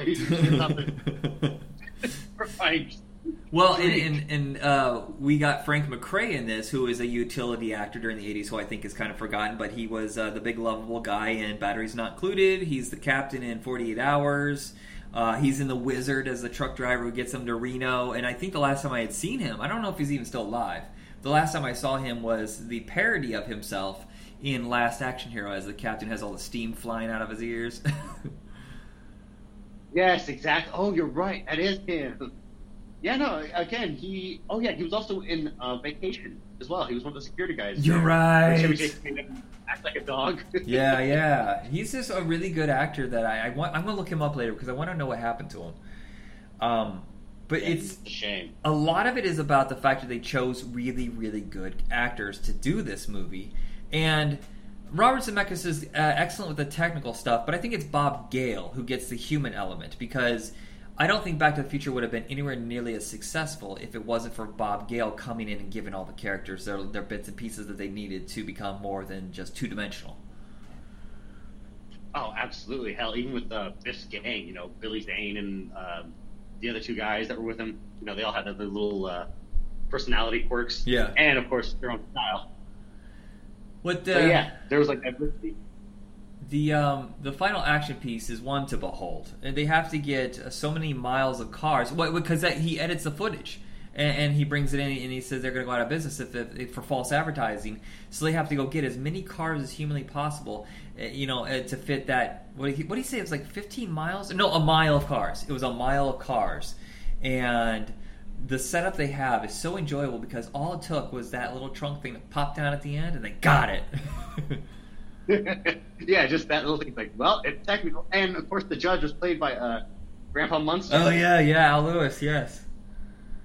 Oh my god. Yeah, like I said, there was just a great cast in the entire movie. Although the female uh, actress, I could not place my finger on it where I'd seen her before. Well, she She was the mom in a sitcom that was on for three years. That was on after Growing Pains, called Just the Ten of Us. That's what I know her from. Oh wow. Wait. I'm trying to think. Wait, wasn't she in Bachelor Party? She yes, one, thank like, you. I was literally about to say that. and I was like, Oh is my that the same person? She's the stuffy older sister, right? Exactly. Yes. And then Okay. she gets it on with all the Japanese guys. Yeah, yeah. Um, yeah, so I I would say used cars uh, has aged very well, just like Caddyshack. Um, what hasn't aged well is Cheech and Chong's the next movie, and I couldn't tell you what it's about because they're all the fucking same outside of the first movie. Th- these aren't movies; these are sketches put together, and I wish it would just tell you that because they're clearly winging it. There is there is an outline, and then they just fuck around for an hour and a half, and that's it. And I'm at this point, I'm already tired of Cheech Chong. It's the second movie. Yeah, pretty much. It, it is. There's like no real actual plot. It is just a compilation of sketches, like um, you know, Monty Python, uh, Much Ado About Nothing. Oh wait, no. now for something completely different. Now for something completely different. What? Oh, God. I'm sorry. I was listening to one of uh, Sir Patrick Stewart uh, uh, narrations, uh, reading a Shakespeare sonnet, Oh, and it got me thinking about. But it- Yeah, no, he posted them Instagram. Yeah, so I mean, basically, all this is is basic. Uh, you know, i i they're always the same plots, except for the first movie where they actually had a real story and they had Stacy Keach after them. This one, I mean, and just like a lot of theirs, and I get confused on which one's which because sometimes they just go to Amsterdam for a whole movie and they horse around in a hotel for a half hour, then they go out and they try to buy weed for a half hour, and they try to get laid for a half hour, and then the end at the very, you know, the last twenty minutes is their stage uh, show that they would do, and, and it just it's not funny. I, mean, I still enjoy watching those guys, but I gotta tell you, there didn't need to be six Cheech Chong movies. There probably could have been three. No, yeah, I know. Because yeah, again, two, uh, again, the two I remember, which is next movie and Nice Dreams. Yeah, those are definitely just a bunch of sketches compiled into them. Yes, but there, And- there's still some humor in those. It's after that, like things get, are tough all over and stuff like that, and uh, still smoking, which is pathetic. It's not a movie.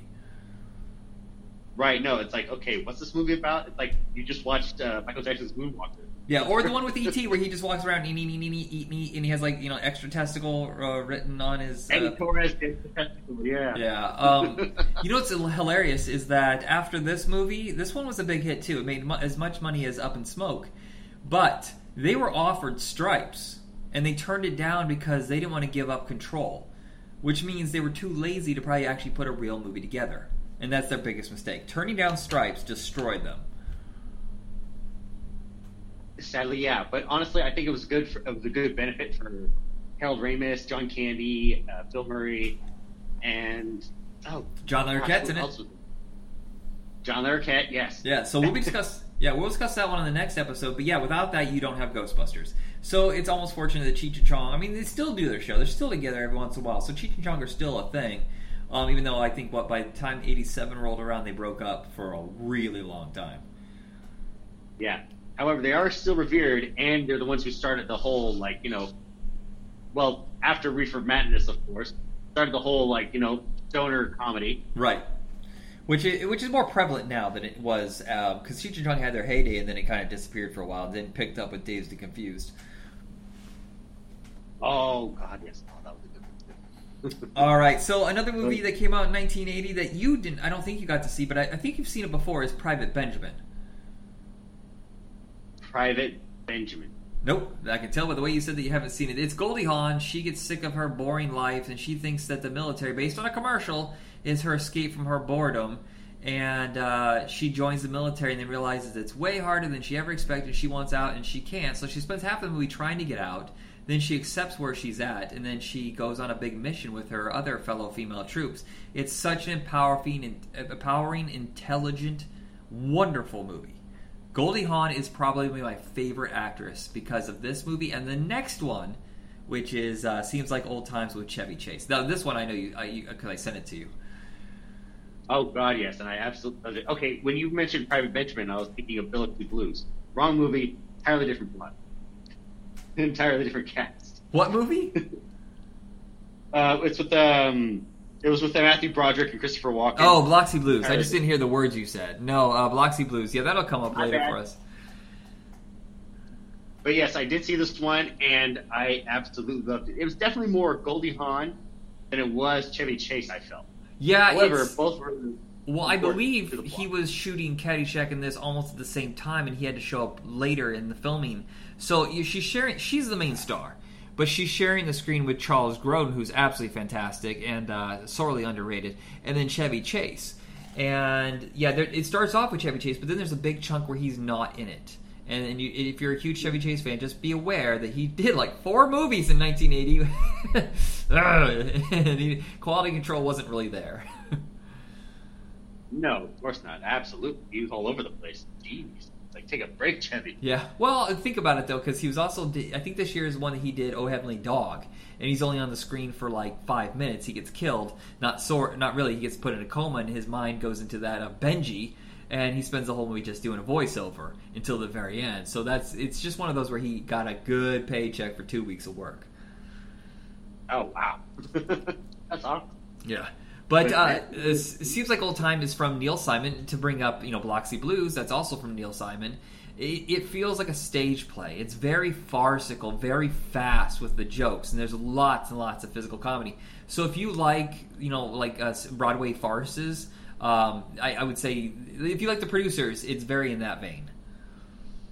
Oh god, yes, that's exactly what I felt like. It was very quick witted. Um, even that even that dinner scene at the end. Oh my god! Where it's like, uh, it's like, can I please? It's like, I keep forgetting. What is it? What Byron? Uh, what does he keep? He keeps uh, mixing up uh, Goldie Hawn's husband's name. Oh right, yeah. I.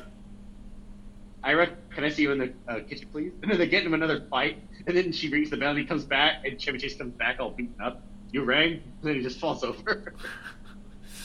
And uh, T.K. Carter is one of the another one of those utility actors during the '80s, who's basically the glue of these ensemble films. And he is um, a recovering criminal, and he's trying to work for Goldie Hawn, and, and she's protecting him. But he's such a wise ass, and, and then watching his observations of the madness that's going on around him is so amusing. oh no, absolutely. I felt like he, I felt like we were all in uh, his seat at, at the events uh, of the film unfolded. Yeah. It's like we're seeing that we're just trying to handle it and process it, and it's like, oh well. It's like I'll definitely, I'll definitely use this to my advantage. Like he's drinking up all the wine, he's getting drunk. That's why Chevy Chase takes over for him when it comes to serving the uh, chicken pepperoni dinner. Oh yeah, chicken pepperoni. I was trying to remember what that was. It's more zesty this time. You add more pepperoni. I actually had to look up that recipe to see if it's real, and Rachael Ray uh, uh, made it based off this movie. no So shit. it's from the movie. Wow. yeah. So this was filmed in Monterey, and the opening scene where he's taking the movie doesn't waste any time. By the way, he's just a writer at his house or something like that, and someone comes up, uh, puts a gun to his face, and says, "You're coming with us for a robbery." So they're at a gas station, and he's trying to signal to the guy that he's in trouble. Whatever. That gas station is between Monterey and uh, Salinas. and we used to pass it all the time. And when I saw it in the movie, because I hadn't seen it forever, I go, "Holy shit, that's a gas station we pass every time."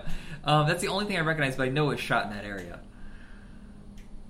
Oh yeah, no, of course. I felt that. Uh, again, I recognized it because you know, growing up in the Bay Area my entire life, and you know, from even my uh, dad mentioned it. Hell, he mentioned so many places that he'd been to uh, when we were watching Once Upon a Time in Hollywood about what place used to be this or this used to be a strip club. I'm like, God damn, Dad. I didn't know your father lived in Los Angeles. Wow, was he an actor? No, actually, my dad um, he did travel around and did work uh, with my uncles. Oh, he Uh, was they in the um, mob, wasn't he? You're gonna tell me you're a mafioso.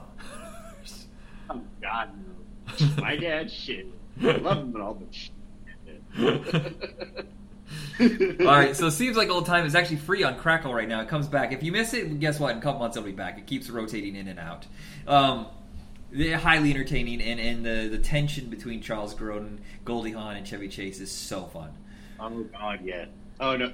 Even with all the dogs, even as he like tries to leave a room, all the dogs are still there. It's like, why are you barking at me? It's me. I live here. uh, oh, and then the court scene at the end. Oh God! Everything pretty much wrapped up in just one big old bundle.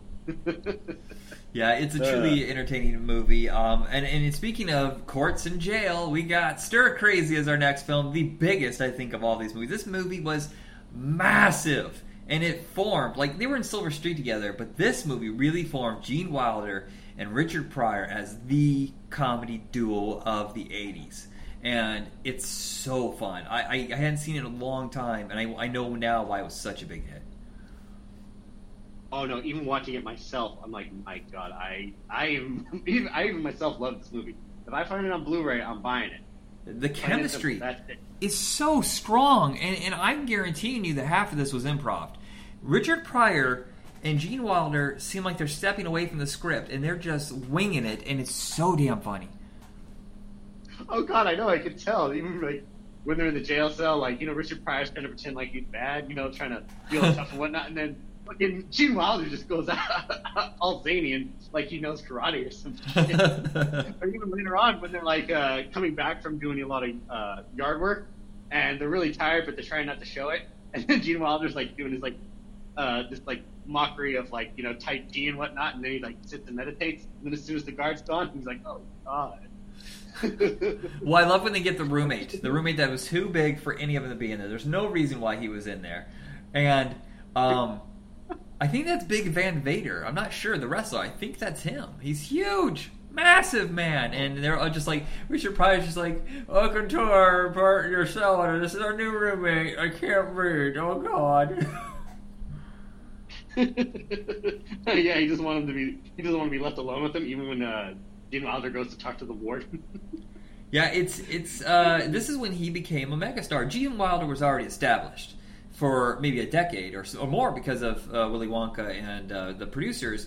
But Richard Pryor had kind of bounced on the outside. He was more of a B movie or a support. But this is when he became a bona fide A lister, and it's a shame that it didn't go beyond the '80s, and, and you know because he got sick and, and, and there was too many flops and stuff like that. But uh, this is a great way to start off the decade because these two together. And, and, and here's the great thing about the movie is that the plot itself is amazing. Their escape is one of the most elaborate. You think Ocean's Eleven is complicated? This thing is laid out so meticulously with timing and spacing and stuff like that. It, I, it, just- it was awe-inspiring to watch them escape. yeah. Oh no. What's uh? Absolutely no. Of course.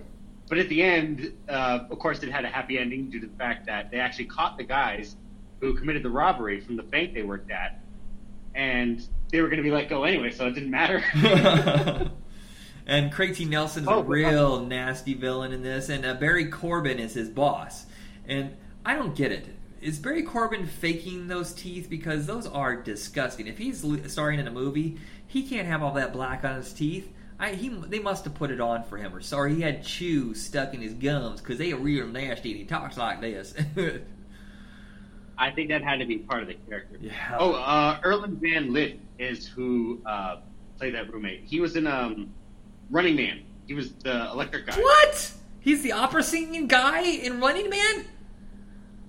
Yeah, he's, yeah, exactly. Yeah, that's what he is. Wow. So he's not he's not Big Van Vader. He's so he's just an actor. He's in something else. Yeah, he was. He's in another movie. We know. What else is he in?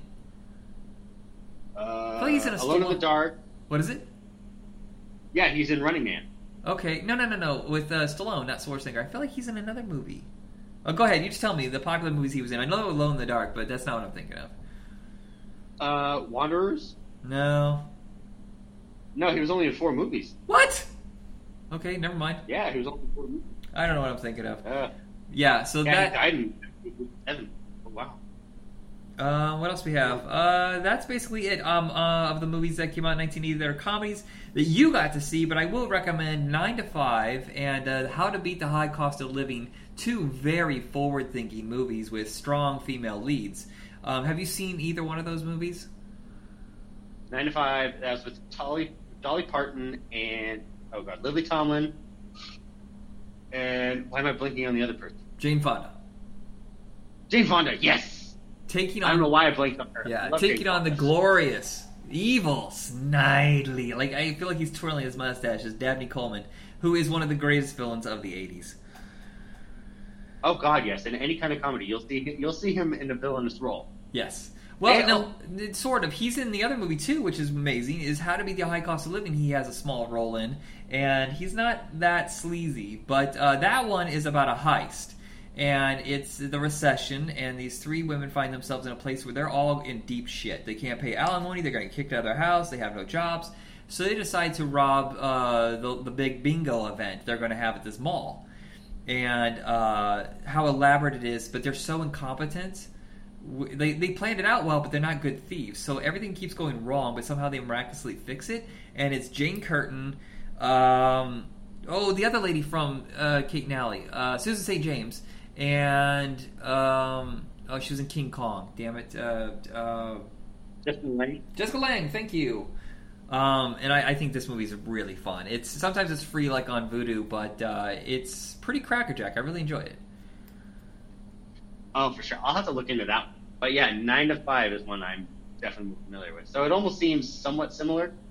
Yes, Except, well, know, yeah, yeah, because it's three women trying to get revenge in one way or another, or trying to make their way. But this, theirs is more focused on Dabney Coleman, whereas in How to Beat the High Cost of Living, it's more focused on just saving their lives with you know the money they're going to rob. Absolutely. Huh. It almost sounds like they don't. Did, wasn't there a similar movie like that that came out in 2008? Uh, Diane Keaton, Queen Latifah, and Katie Holmes. Yeah, wow, I'm shocked you knew that. Your knowledge. You said someone earlier that I was shocked by when you said Jack Albertson. I was like, you were born in 1989. I barely know who that is. How the fuck do you know who Jack Albertson is? well, I did watch a lot of TV, and I watched a lot of E specials on like you know some comedians and who they knew. yeah, and uh, yeah, And- if anybody knows, he's from uh, just Chico and the Man. Oh, of course. Tell everyone who did not know, yes. And of course, he was from Willy Wonka and the Chocolate Factory. He played Grandpa Joe. He was? Oh, he was. He was Oh my gosh, I never connected those. Words. I've seen Willy Wonka once because the Oompa Loompas fucked my head up. oh yeah, but they did have such wonderful songs. Shut up! Don't you start on me, buddy. no, um, I won't. I won't what? continue. Oh, okay. I thought maybe you you disappeared on me, boy. You, you, come back to me. Um, that's it. About uh, those are the only '80s, com- uh, 1980 comedies that I found that were really worth watching.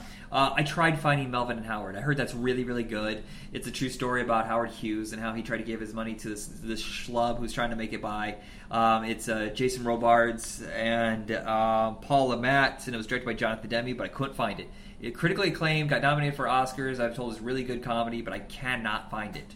So sadly, that will not be part of this episode. But uh, let us know if you if you like the movie, and uh, we'll try to find it later down the road. I know we will do. You will search high and low. All But right, we'll- so but Hmm? there are some places we won't go.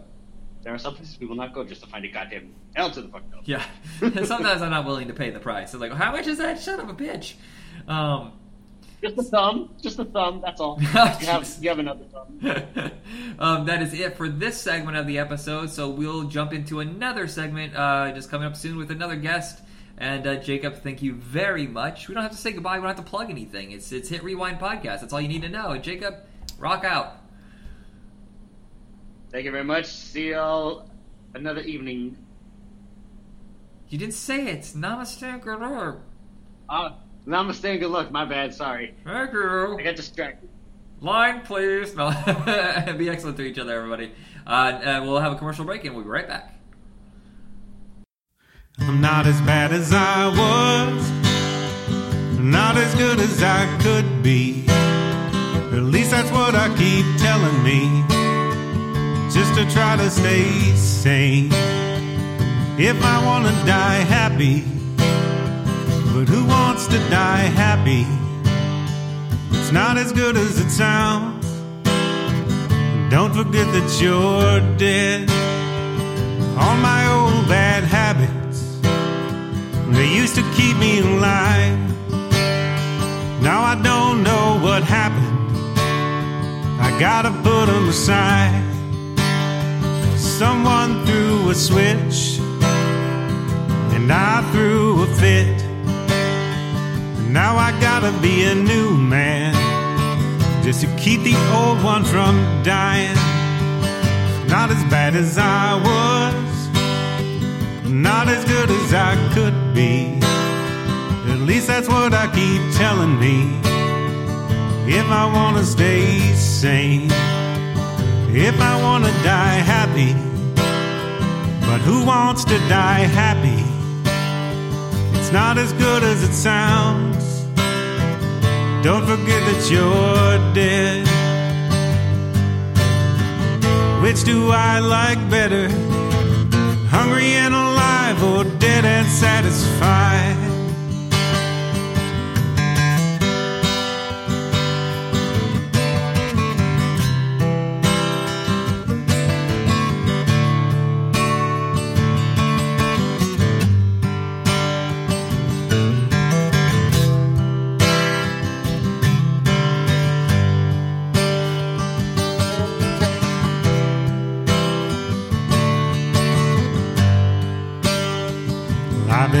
Wasting time thinking about the time that I've wasted. If I can't kill me, maybe no one else can too. I keep it on my mind. All the things that I've tasted, all the luck that I've misread, whatever lies up ahead. The best of it was time with you. Not as bad as I was, not as good as I could be. At least that's what I keep telling me, just to try and stay sane. If I wanna die happy, but who wants to die happy? It's not as good as it sounds. Don't forget that you're dead.